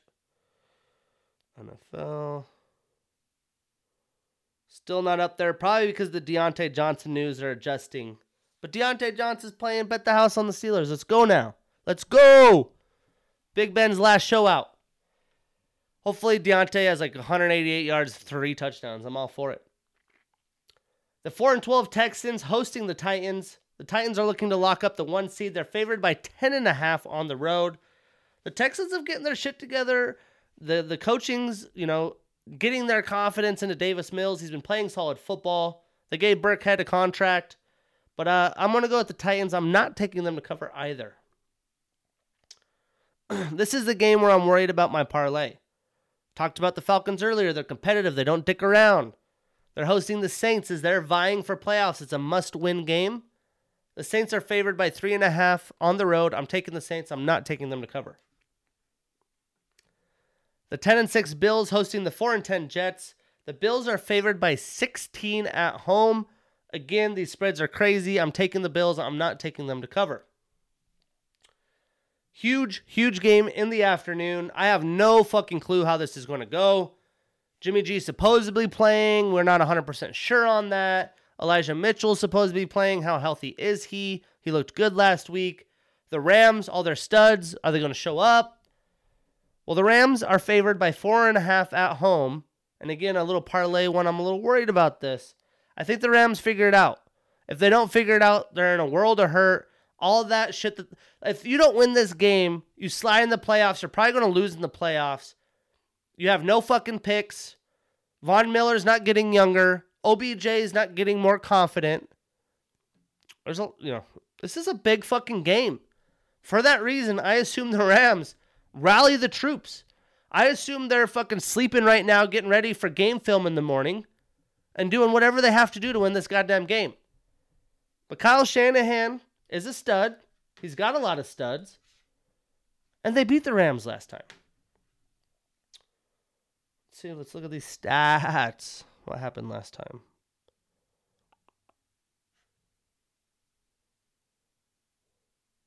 The fuck? Where is the Rams? Oh, I'm looking at the Rams. That's why. too many wine. Too much wine, I guess. Lightweight. So the Niners won 31 to 10 at home. They handed the ball off 44 times. They only ran for a 3.5 average. Most of that was Elijah Mitchell. They still had Darrell Henderson. Sony Michel was there, but just barely acquainted with the team. Cooper Kupp went for 122. We're looking at Cooper Kupp watch for the record. Does Stafford try to go to Cooper too much? Does that turn into a couple turnovers? Shit's getting interesting, man. Cam Akers is back. Do they try to run the ball more? Does he, you know, are they going to put him in a position to get a lot of carries? He could get injured again. It's going to be interesting. This is a game that I'm going to be fucking eyes glued. I mean, let's look. In the morning or in the afternoon, we got Saints Falcons, Niners Rams, Pats Dolphins, Jets Bills, Seahawks Cardinals. Uh, Seahawks Cardinals as well. But, anyways, taking the Rams not to cover. The Dolphins hosting the Patriots. The Patriots favored by six and a half at, on the road. I am taking the Patriots. They need this win. They own the Dolphins. I'm not taking six and a half. That's a touchdown spread. I'm not doing it. Tua's going to have a game. Got to finish strong. Another little, you know, Russell Wilson looking good last week. The 11 and 5 Cardinals hosting the Seahawks. The Cardinals favored by five and a half. James Conner should be there. Chase Edmonds isn't playing. They're going to need a run. Can they only pass? No Hopkins. I'm going to take the Cardinals, but I'm not taking them to cover. It should be a field goal game either way. The first time these teams played, they beat the Seahawks by 10. James Conner had a day. Zach Ertz had a day. We'll see. We'll see. It's going to be a fun game. These are some big ass games, man. Come on now. And then the Buccaneers hosting the Panthers. I don't need to say a lot about this one. The Bucks are favored by 8 at home. I'm not going to take them to cover just because I assume they sit some people, but very well could. Not very confident on that, but I am confident the Bucks will win. And then the Sunday night showdown in the fucking Death Star in the desert in Vegas. And the Raiders beat the Chargers last time in LA. Whether that's home field, neutral field, Raiders home field. We don't know. So SoFi for the Chargers is just there. It's just a stadium. Herbert had three touchdowns. Derek Carr had two touchdowns and a pick. Jacobs didn't do shit. Ekeler ran all over the place. You got to give Jacobs the ball. Henry Ruggs had a day. He ain't there no more. He partied too much. Maybe, you know, a little play action, a little Zay Jones again. I'm taking the Chargers. I put them in my parlay. I'm rolling with it. The Chargers are favored by three. I'm going to take them to cover and get in the fucking playoffs. It's going to be fun. We got some games. So next week we will talk about what my predictions were, what the actuals are. We'll start talking playoffs, little wild card action. Shit is getting serious. And we look at the standings. The Bills 10 and 6 are in the playoffs. The Patriots 10 and 6 are in the playoffs. Dolphins 8 and 8 are not going to make the playoffs. They started rough, and obviously Tua's injuries and all the injuries had something to do with it, but they're competitive. They have a chance. They have a lot of speedy receivers. They got a little Oklahoma action going on. They need some running game, add a couple pieces of the offensive line. The division's going to be a motherfucker, though, with Josh Allen there. The Patriots getting better. The Jets, you know, you're a New York team. Good luck. You need so many things to go right for you. The Bengals, the class of the AFC North, everyone's going to have to catch them. For me, Lamar Jackson, is he your guy? You got, you're going to pay him the house. It's like Baker Mayfield, same thing. So the AFC North's all about quarterbacks. What's the next move? You have to have a quarterback to win, and now you got to compete against Joe fucking Burrow. You gotta you gotta compete against Home Alone grown up. He's all grown up now. He ain't home alone. He's smoking cigars and throwing Ja'Marr Chase. Uh, the AFC South, the Colts and Titans, they're going to be great. They have all the different things that you need to win. Solid quarterback play, not great. Solid quarterback play. Run game defense. The Texans, who fucking knows? The Jaguars, who knows? Good luck. Figure it out. They, they have so many pieces. The Chiefs will be fine. They still got all their boys one more year. The Chargers only getting better. The Raiders, I'm not sure about. They get these young guys with injury, you know, with character issues. They're out there partying in Vegas. If I was 21, 19, 21, 22, millions of dollars in Vegas, yeah, I'd probably fuck around a little bit. The Broncos, I think they'll turn things around. We'll see what they do with their coaching. They have a lot of pieces. Their defense stepped up once they got rid of Von Miller. The NFC East, the Cowboys, they have on paper a championship roster. Can they get it done? The Eagles, I don't think Jalen Hurts is your guy. Do they keep him? I think so. Is that a championship team? I do not think so. Is it a 500 team? Absolutely. Good thing this year that they can get in with that. WFT and the Giants, same thing. So many things need to go right. So many things. They got Terry McLaurin. Danny Dimes might be your guy. Next year should be the real make it or break it year. The Packers, you know, the only thing I want to know does Rodgers win a Super Bowl? Do you stay in fucking Lambeau? How do you leave? Like, keep Davante, you got to stay. The Vikings, ah, they're like that almost team. We almost had it. Almost had it. I think they're going to go through a lot of changes. Zimmer probably gone. The Bears and Lions, yeah, that division, that division could, could be completely different next year. You just got to see some action to really even give a guess. The Buccaneers, I think with their injuries, they'll probably catch up to them. The Saints, they're still searching for quarterbacks. The Falcons, the Panthers, there's just so many quarterback play thing. You know, we're we're shifting to a new era of quarterbacks. And the NFC West is yoked. I expect all three teams, Rams, Cardinals, Niners, to be better next year, to be contenders. And the Seahawks, we, we got to see what's going on with Russell, with Pete, that front office. We'll talk stat leaders next week. Lots of fucking football, all right? So let's talk a little bit of college football. Fucking Caleb Williams smokes Oregon, says I'm hitting the transfer portal. I might come back. Dude, if you're going to do it, like, sure, I get it. You want to look some money, you want to be prepared. Dude, it's fucking Oklahoma. Just just tell us that you're fucking transferring, not what if. Oklahoma's on the same page as me.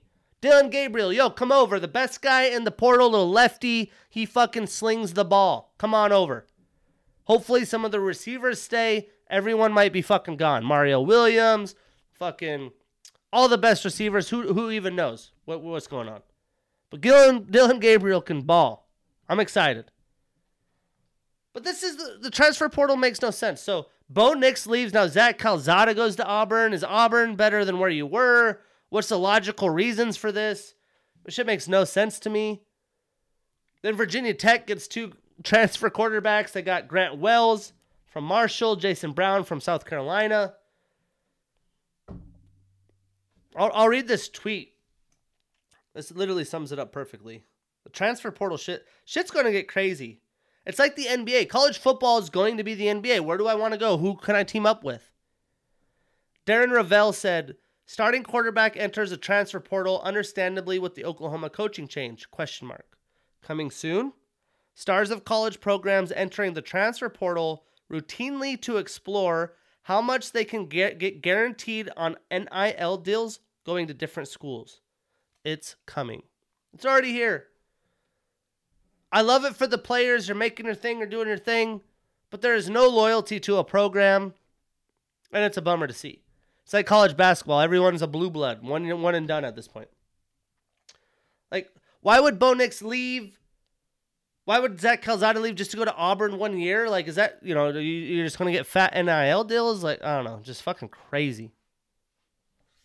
Um, I gotta look up this guy's name. But for the Montana fucking Grizz, they're getting some action. So all these good FCS programs are moving up to the FBS. I've talked about this. I remember being on the the college radio station, University of Montana, talking to our athletic director at the time of why Montana chose not to go up. They said it was because of Montana State. They don't want to lose the rivalry. Well, all the good programs are gone up now. Next year, all of them will be up. It'll be Montana, Montana State, and a bunch of fucking jabronis. But because the transfer portal's spicing things up, they're getting San Diego State transfer Lucas Johnson, who is also a quarterback at Georgia Tech, coming to Montana. It's going to be great. They got a UW wide receiver transfer. You know, he doesn't have a lot of experience, but he got recruited to UW. I watched that San Diego State football game. They're throwing at the same receiver doing their thing. Hey, we can make some of that happen to Montana. Let's fucking go. We got to beat the Cats. Hopefully they lose tomorrow. No offense, Montana. I don't really care beat them next year, get some playoff momentum. Let's keep this fucking momentum going. And can we please leave the big sky? But huge news. That's awesome to see. I was hyped for that. Texas quarterback Casey Thompson, he says, Deuces, I'm out. He's going to Nebraska. Again, uh, is he going to lose his job next year? Did they tell him that? Because this doesn't make a lot of sense, uh, you know, to me. But let's talk natties. We got natties. Tomorrow morning, Montana fucking State Bobcats are f- going to play North Dakota State. Oh, and by the way, North Dakota State is going for their ninth championship in 11 years. What in the actual hell? They, they moved up from D3 to FCS. Now they're going to FBS. Both these teams have the number one and two defense, respectively.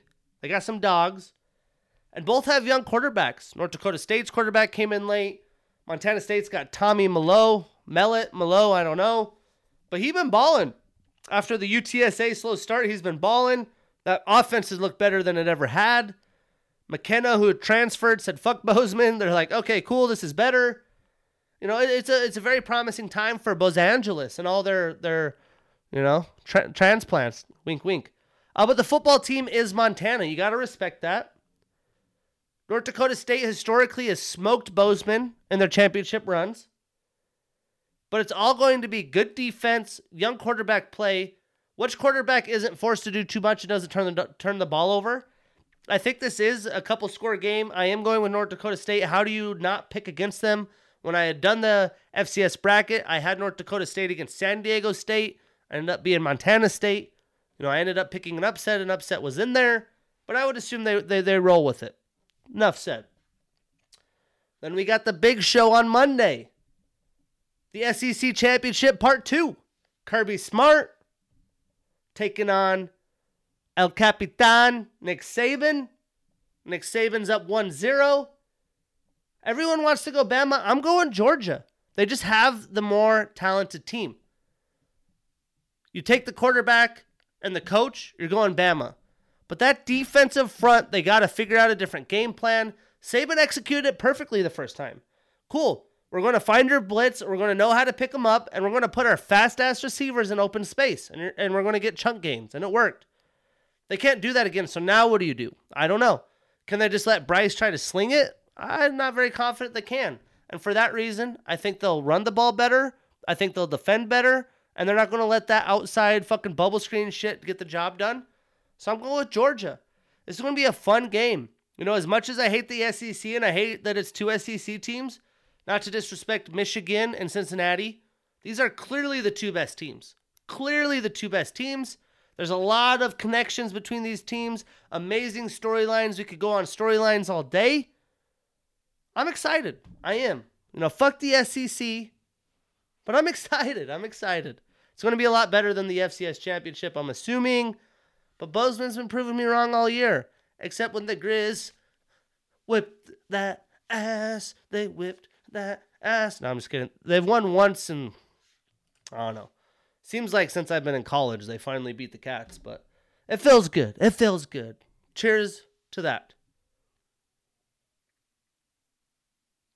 All right, let's get moving here. I feel like I've been here forever. Having a good time though. You know, it's Friday night, back to back podcasts, have a crazy week, lots of shit going on. But at the end of the day, I'm talking sports. I'm always talking sports. I live by myself now. I just get to speak to the people. And again, you guys like it? Let me know. Hit me up.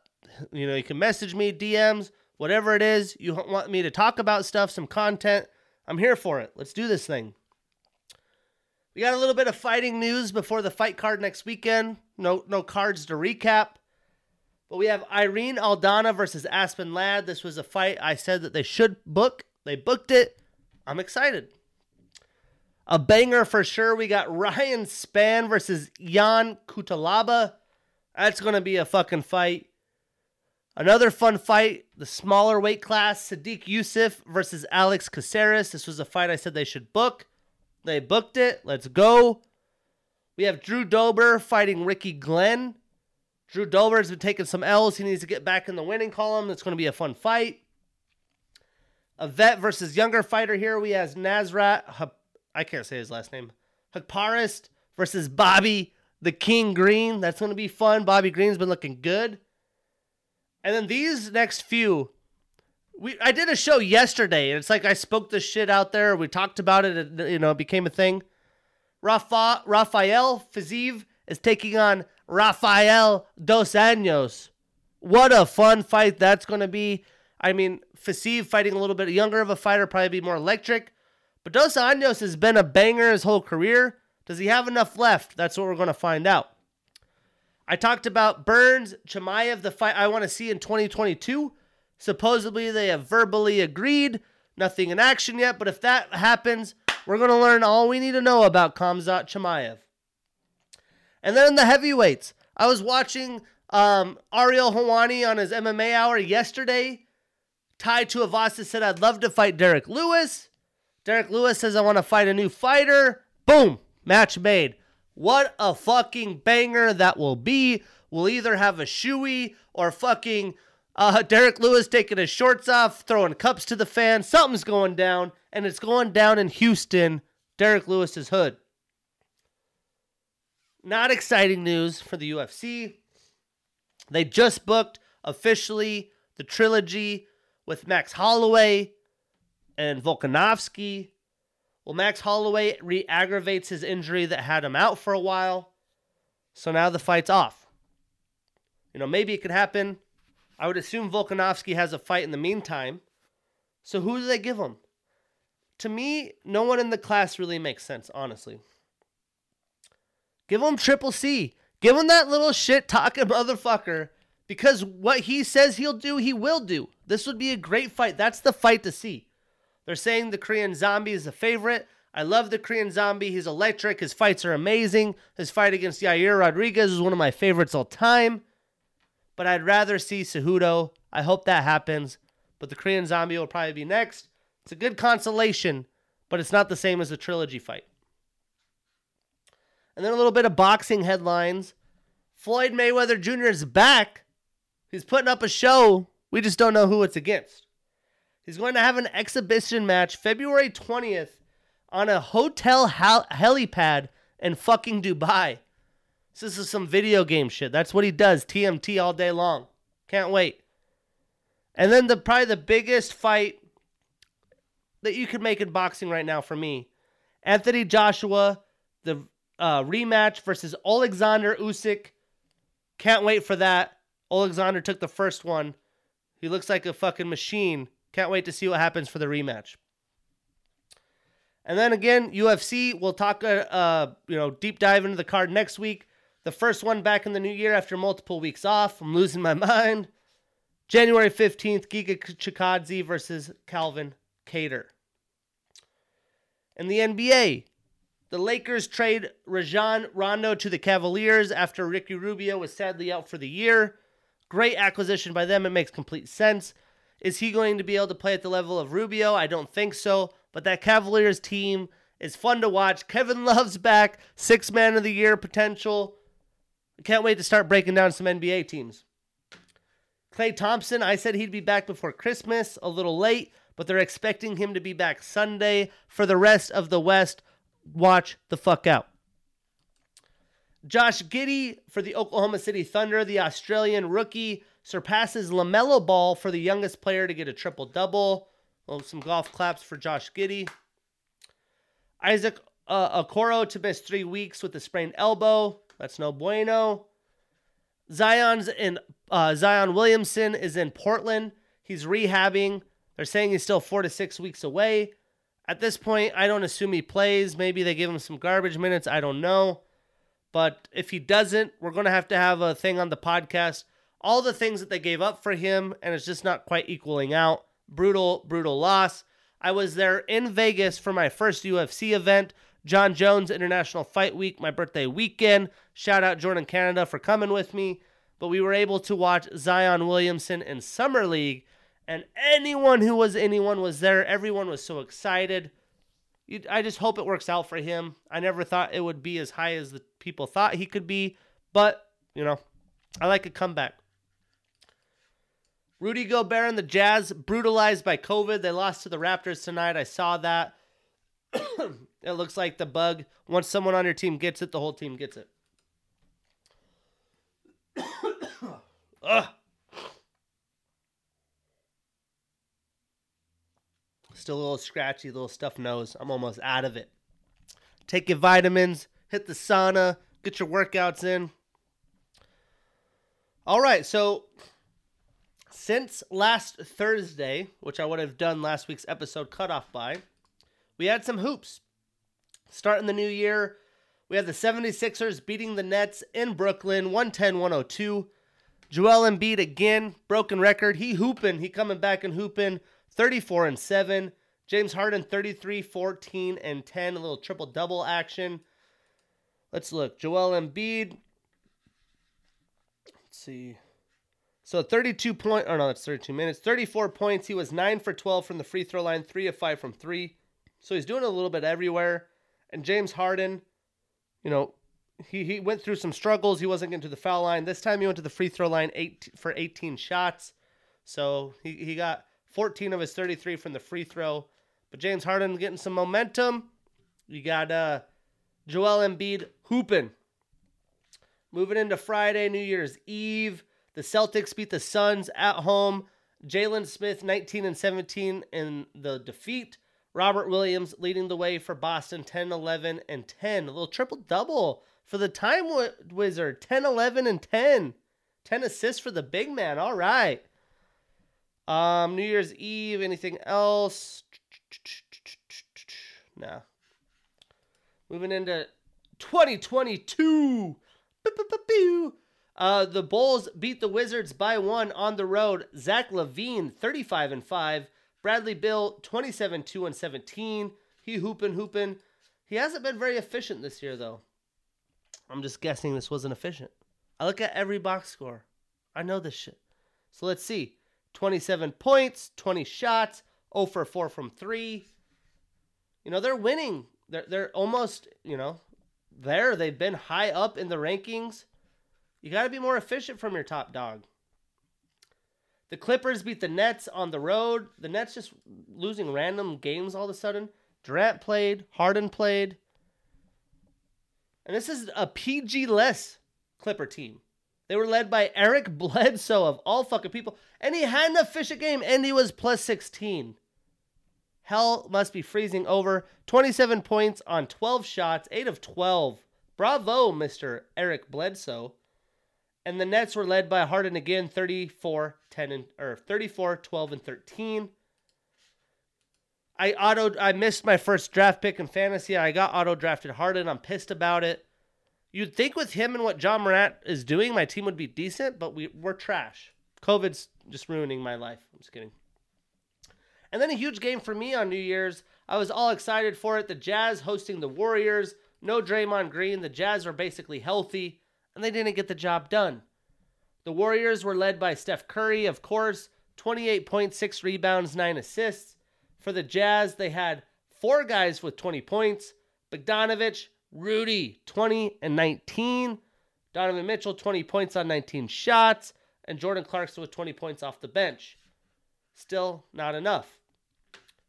I was going to tweet too. I was like, you guys believe in the Jazz as contenders yet? Then they lost the game. Now I'm wondering, are they contenders? You know, they're going to, that's without Draymond, that's without Klay. What can they do to level up? There was no Hassan Whiteside, but that's just not good enough excuse. Top of the West is going to be fun. Moving into the second on Sunday. Sunday, Sunday, Sunday. Nothing noteworthy. Moving into Monday.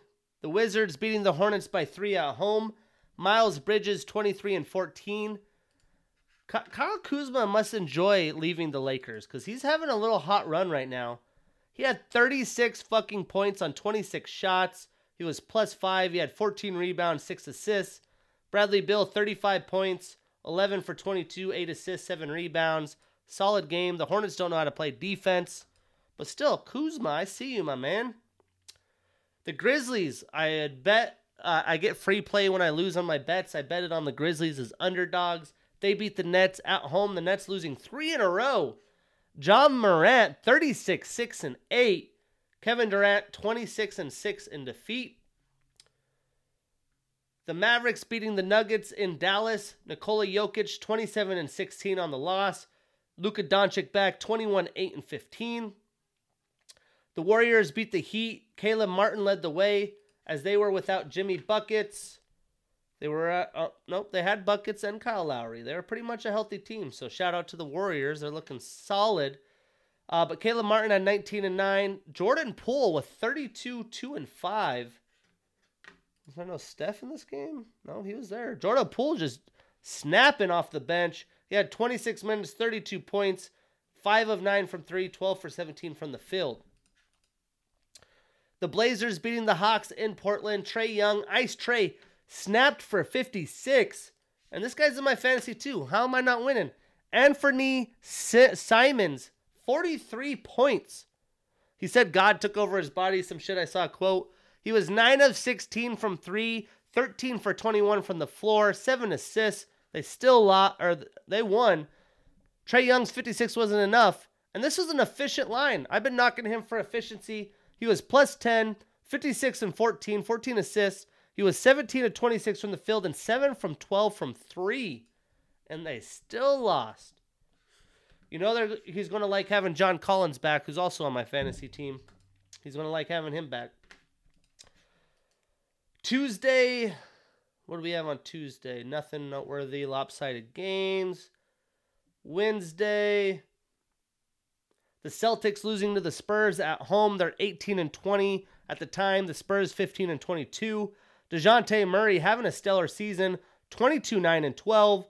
Jaylen Brown 30 and 6 in defeat. The Mavericks beat the Warriors at home. This must have been the game without Steph. Nope, Steph was there. 14 points on 24 shots. He was cold. Uh, but Luka, Doncic had 26, 7, and 8. Gary Payton II having a st- uh, decent season, 11 and 11 off the bench. The Raptors beat the Bucks on the road. Pascal Siakam 33 5 and 6. They're right above 500. The Bucks go to 25 and 15, led by Khris Middleton. He's back 25 and 6. then we have yesterday, Thursday, the Knicks with the crazy ass buzzer beater against the Celtics. RJ Barrett throws up a hope off the glass and in. Fournier, man, 41 and 8. he must have beef with the Celtics. Jayson Tatum, 36, 6 and 9 in defeat. The Suns smoking the Clippers at home. Cameron Johnson, 24 and 7. Marcus Morris, 26 and 8.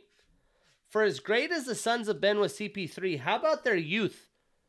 Cameron Johnson, Mikal Bridges, Jalen Smith. These guys are making game changing additions to the squad. And as a Jazz fan, I'm kind of jealous. Our young Bucks aren't doing the same. And then today, Friday, we'll talk about it. It's fucking 8:30. The Raptors beat the Jazz with nobody. The Jazz played competitively.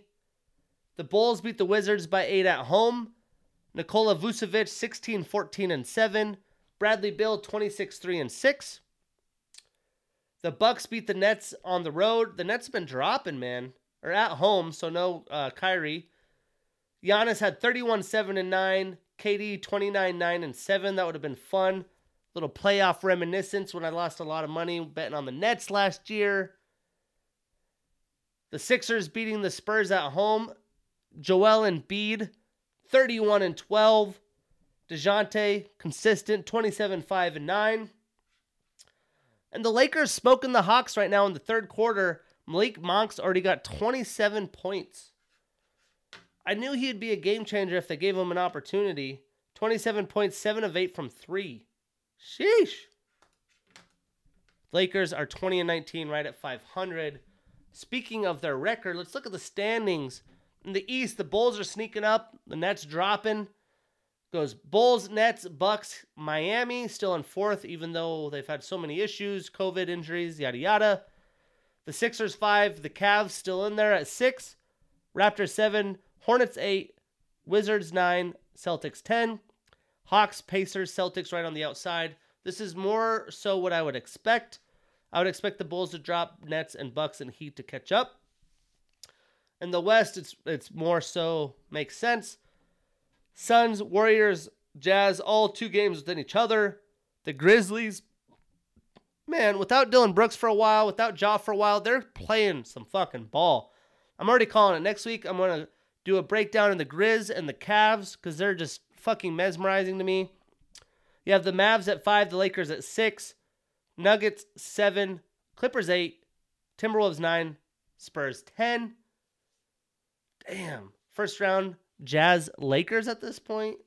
Jazz better win some games. I ain't trying to play the Lakers first round. But hey, we're gonna really start breaking down some some basketball in the NBA, college football done after next episode, NFL winding down. It's hoops season. Speaking of hoops, we got some college basketball. Nothing major in the headlines. Starting from last episode in New Year's, we had Baylor beating Iowa State on the road. They win by five. Jeremy Sochan, 12.7 rebounds. Tristan Enaruna, 23 and 8 for Iowa State. Iowa State goes to 12 and 1. Baylor 13 and 0. I figured after the major losses Baylor had that this team couldn't be as good as people were saying. They don't have anyone that does crazy things on the box score, but they usually have seven players right in double digits, and they're fucking solid, man. It's going to be interesting to see how their season plays out. Villanova beats Seton Hall by seven or six. Brandon Slater, 17 and 7. Bryce Aiken, 22 points, 2 assists, and 2 steals in the defeat. On Sunday, we didn't have anything noteworthy. Arizona USC postponed. Wisconsin upsetting Purdue on the road. Johnny Davis just said, you know what? I'm about to have a night.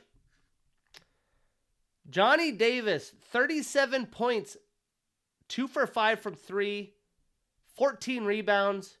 You don't see a lot of box scores like that in college. Edey for uh, Purdue off the bench, 24 and 10. forget how tall this kid is. Zach Edey, 7 4. Fucking huge. Uh, Jaden Ivey, 14 points in the loss for Purdue.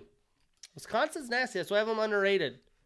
They're a team that, that could sneak around, mess around, and beat some people in the bracket. Baylor beats Oklahoma by 10 on Tuesday. Akinjo, James Akinjo at Baylor, 27 4 and 5.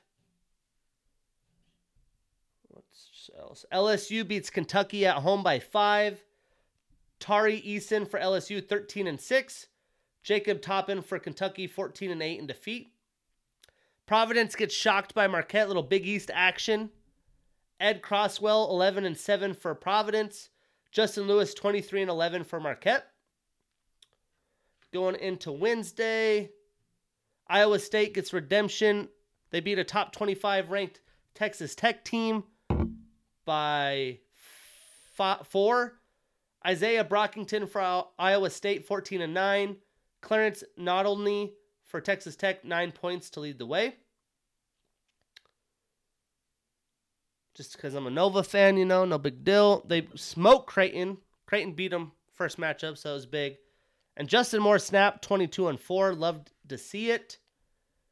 Yesterday, Ohio State gets shocked by Indiana. Malaki Branham, 13 points on the loss. Trayce Jackson, 27 and 12 for Indiana in the victory. EJ Liddell, only 11 points on 12 shots. Tough break for the Buckeyes as they lose by 16. And then Wisconsin won again against Iowa. Johnny Davis stays hot, 26 9 and 5. See if he was efficient. Efficiency in college basketball is not the same. Like, you know, 26 points, 18 shots, 3 of 7 from 3. That's pretty solid.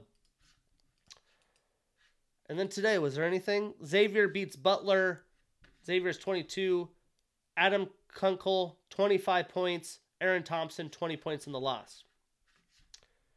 When we look at the rankings, Baylor 1, Duke 2, Purdue 3, Gonzaga 4, UCLA 5.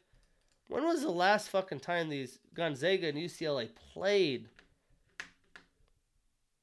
Gonzaga hasn't played. It's going to give me the date. No, it's not. Hmm. I don't know. It seems like Gonzaga hasn't played for a long damn time, or UCLA. Like all these postponed games. So they got a lot of action to make up for. I'm not sure how they're going to adjust the schedules for that.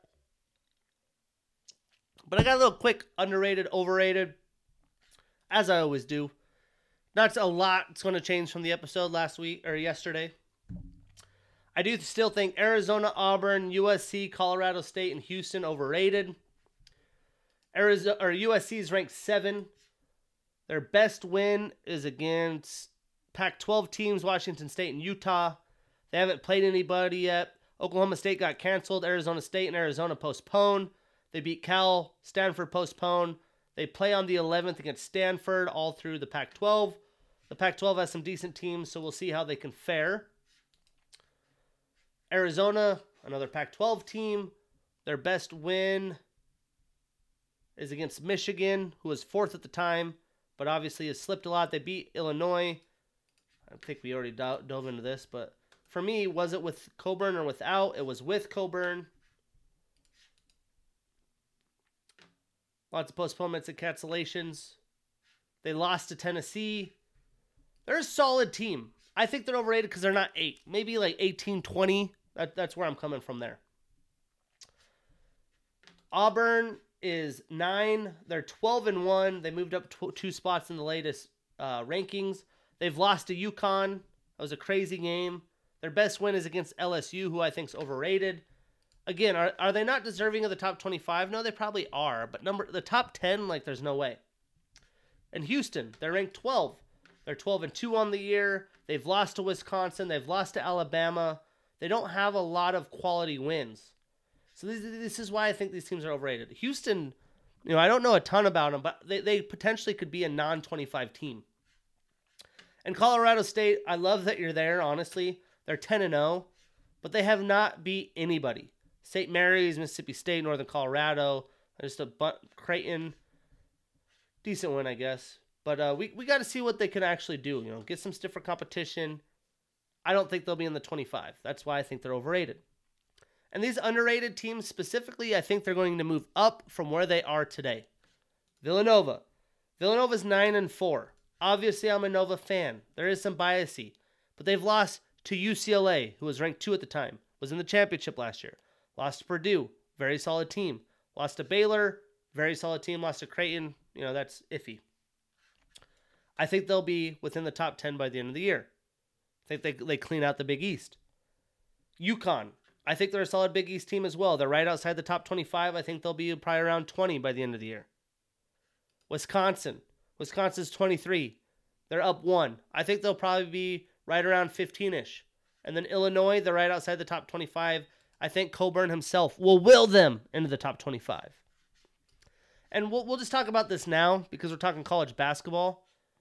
Jay Wright, 500 fucking wins. I've read his book. What a fucking man he is. What a coach he is. What a leader he is. He has literally made Villanova a blue blood program out of nowhere. Tip of the cap. Cheers to you, Mr. Jay Wright. It's a big accomplishment. Bring the suits back, baby. Come on, let's look dapper here. Uh, we're going to talk Supercross. We got Supercross tomorrow. I can't wait. And we got some changes, man. Cooper Webb, the, the returning champion. I'm not a huge fan, but he ended up leaving his Baker factory and he's doing his own facility now, wants to do his own training. So he's kind of got a chip on his shoulder because a lot of people are saying, ah, that's crazy. You know, he's a champion. He wants to do it his way. He is kind of cocky. I hope it, you know, catches up to him. Uh, but this is going to be interesting. He said he was close to being done. He wasn't enjoying it. You know, he went through some injuries. Um, but left, you know, he's like Brady Belichick. That's really what's going on. So that's a huge storyline. Um, Eli Tomac leaves Kawasaki. He's won multiple championships there. He feel like he's learned as much as he can. He now joins Yamaha, who has like just a lot of competition, a lot of young guns and he feels like that will help keep him motivated and, and keep him going to be the best version of himself.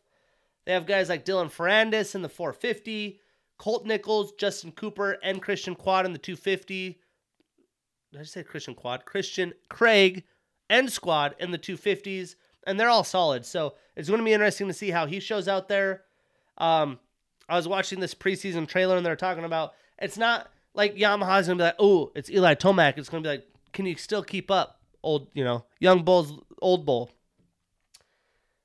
For Honda, obviously we know my guy Roczen. He's been battling injuries. He looked really good last year, had his moments.